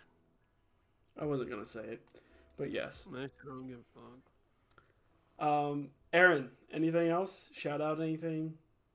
Um, go follow our social medias. Um, support artists. Uh, please wear a mask. Um, don't be Yes. a dick to people in retail. Um, don't be you. a dick to people in restaurants. Tip twenty percent. Don't At the very about it. minimum. At the minimum. At the very minimum. Wash your hands. Wash your hands. Wash your ass. Uh, yes, wash your ass. Um, we don't need more musty um, ass be people. respectful people's um, privacy, especially in terms of Tom Holland. He trying to start a family. Sorry, chaos. Sorry, chaos. We're not gonna see Zendaya, man. She she looks like she's she's wrapped up. Sorry, chaos. But um, but yeah, like um, enjoy the movie. For those that haven't seen it, I don't know why you listening. Yeah, I don't know why you made it like two and a half hours into this episode. I mean, to Hey, each so their I have a rule when, whenever I do shit that I'm just gonna talk about spoilers because uh, if I'm gonna talk about something, how the fuck am I not gonna spoil Well, it? So Also, like my thing was like I don't know how to talk about this movie without spoiling it because everything Oh, about and this movie also- feels like a spoiler. It's been a week. It's been a week since the movie's gone, so technically it's okay to talk about spoilers. Well, it's been a week from the time frame now that we're recording. Whenever this episode's released, could be in the future. It's been, you know, a while. Uh, hopefully I'll have it up before the end of the year. Well, like end end, like before like New 2023. Damn. Don't call me out for my people- procrastination. I'm not calling you out for your procrastination. I'm here for it. I respect your procrastination. No, just- no, I'm- don't respect it. I need to get Dark Arts done. We need to get recording on this shit. You know, I, I, I, I, it's just that you know, um, we need to chill. that and me, me and Aaron need to get this show uh, picked up. So me and him, like 2022, Aaron, me and you, we got to start pitching. oh yeah, I need to start pitching. I, I forgot all about that. I need to actually. Man, I I put in work on that episode, and you just forgot, just like that. Well, I forgot, but you know, like a lot of things happen. We're in the middle of a pandy. How can you expect to do to it's a panorama. Get it right. yeah, I was dealing with a breakup. You know, um, try. And the poor boy was broken up with. Jesus. No excuse. No, I'm just kidding, man. I'm just You know kidding. how terrible it is to be dumped in a in a pandemic, especially if you're quarantined. No, I don't, because I'm alone. Well, so no, I don't. No, I'm good. I'm been eight years with my dude. I'm fine. He ain't going nowhere. I secured that bag, and I did, I did that with blood magic. Blood magic. just a little, little circle of candles. A little circle invocation of Satan, and you know some things were done. uh, for my closing statement on this episode of Dementicast, I am sorry I was gone for so long. Uh, I am hopefully back and will be more consistent. Um, if you enjoyed this, whatever this was, um, You're welcome. please let me know. Tweet at me at the Nomad Gamer. Uh, I will maybe we'll do another one for like Multiverse of Madness or the Batman. Or we can get Burris up in here, because that'll be awesome. Ooh, the Batman's gonna be fucking gnarly. That Batman looks like it might be my new favorite movie. The Batman's gonna be fucking noise. You guys. It's gonna be so fucking Uh, so yeah, if you enjoyed this, let me know. Maybe I'll uh, maybe I'll bring them back on for the Batman and Multiverse. I've Multiverse been Madness. contractually obligated to show up every once in a while. That was in the contract sign. Yep, he's right. It also stated something about taking off my shirt. Like Nope. Phil Lartner. nope, it definitely didn't. uh, it was in one of the clauses. I I, I need a some questions. You're not obligated to. But it says it, more money will be handed over. so well, there is no uh, there is no camera here, so You didn't, you didn't tell them that. You didn't tell them. I was creating a mood. God. I listen. I don't need you to tell them that, and then when they find out that they're not getting that, then I'm sued. Okay? They're not. They're not gonna mind sue because they'll be. Cre- they'll be like, oh fuck! If we give them money, we might get a video. Are you saying you want to be a stripper on a podcast?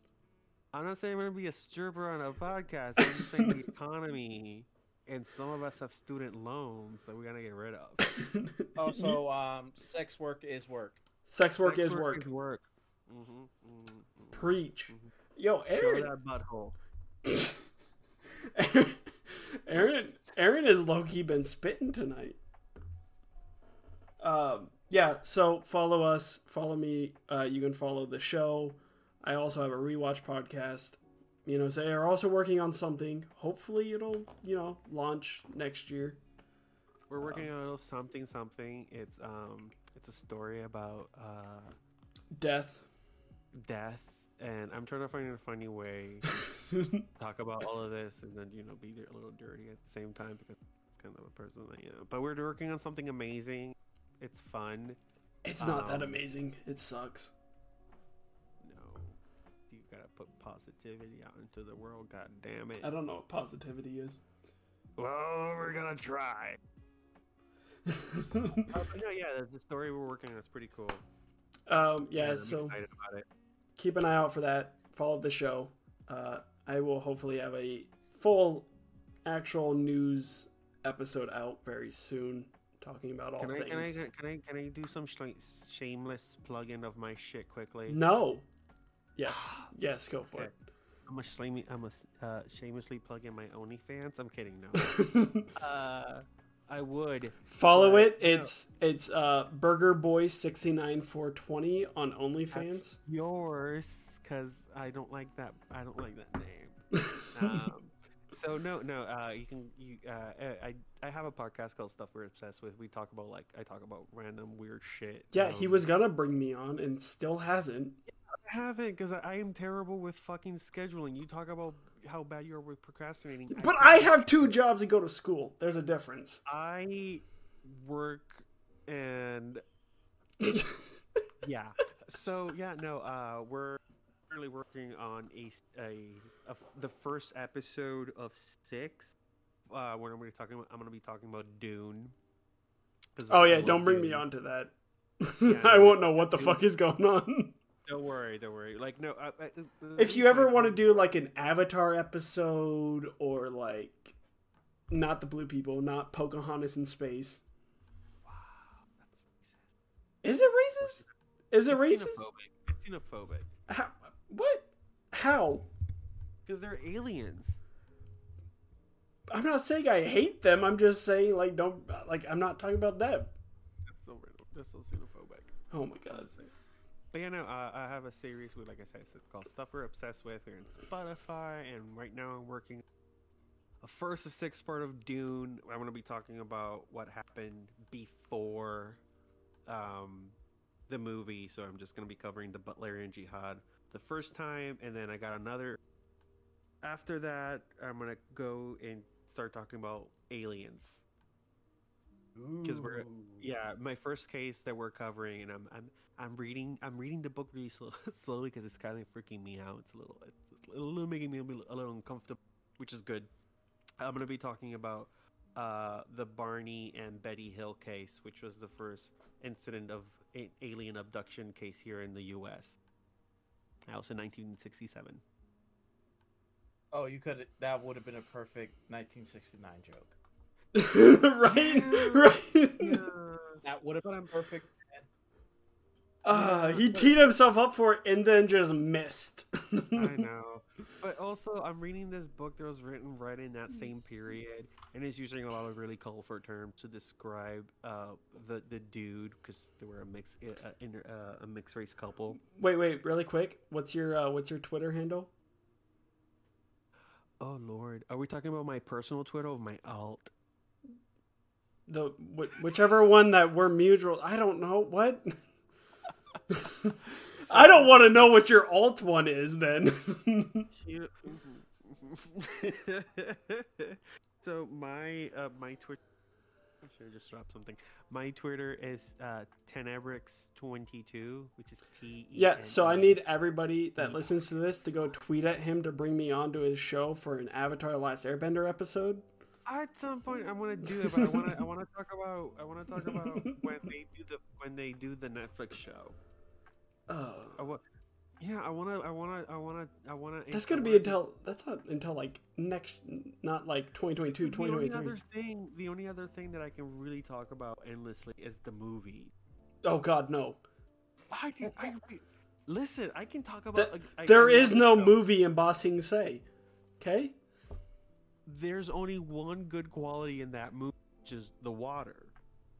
Avatar: The Last Airbender. uh, not- No. Last Airbender movie No. is one of the few No. films that No. CGI's water beautifully. So No.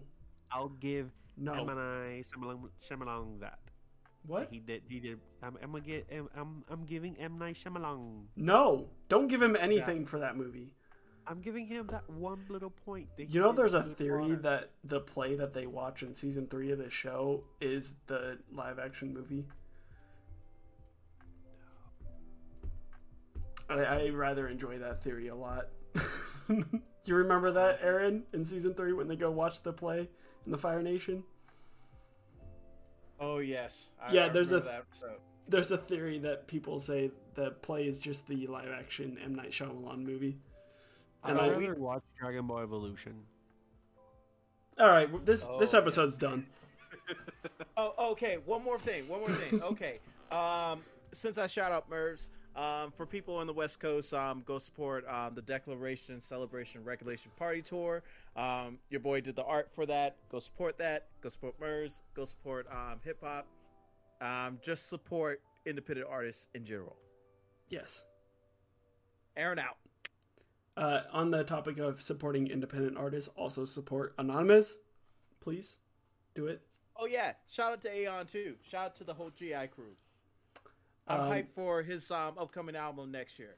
Oh god, I can't wait. Um, but that has been it for another episode of Dementicast. I will speak to you all soon. Peace.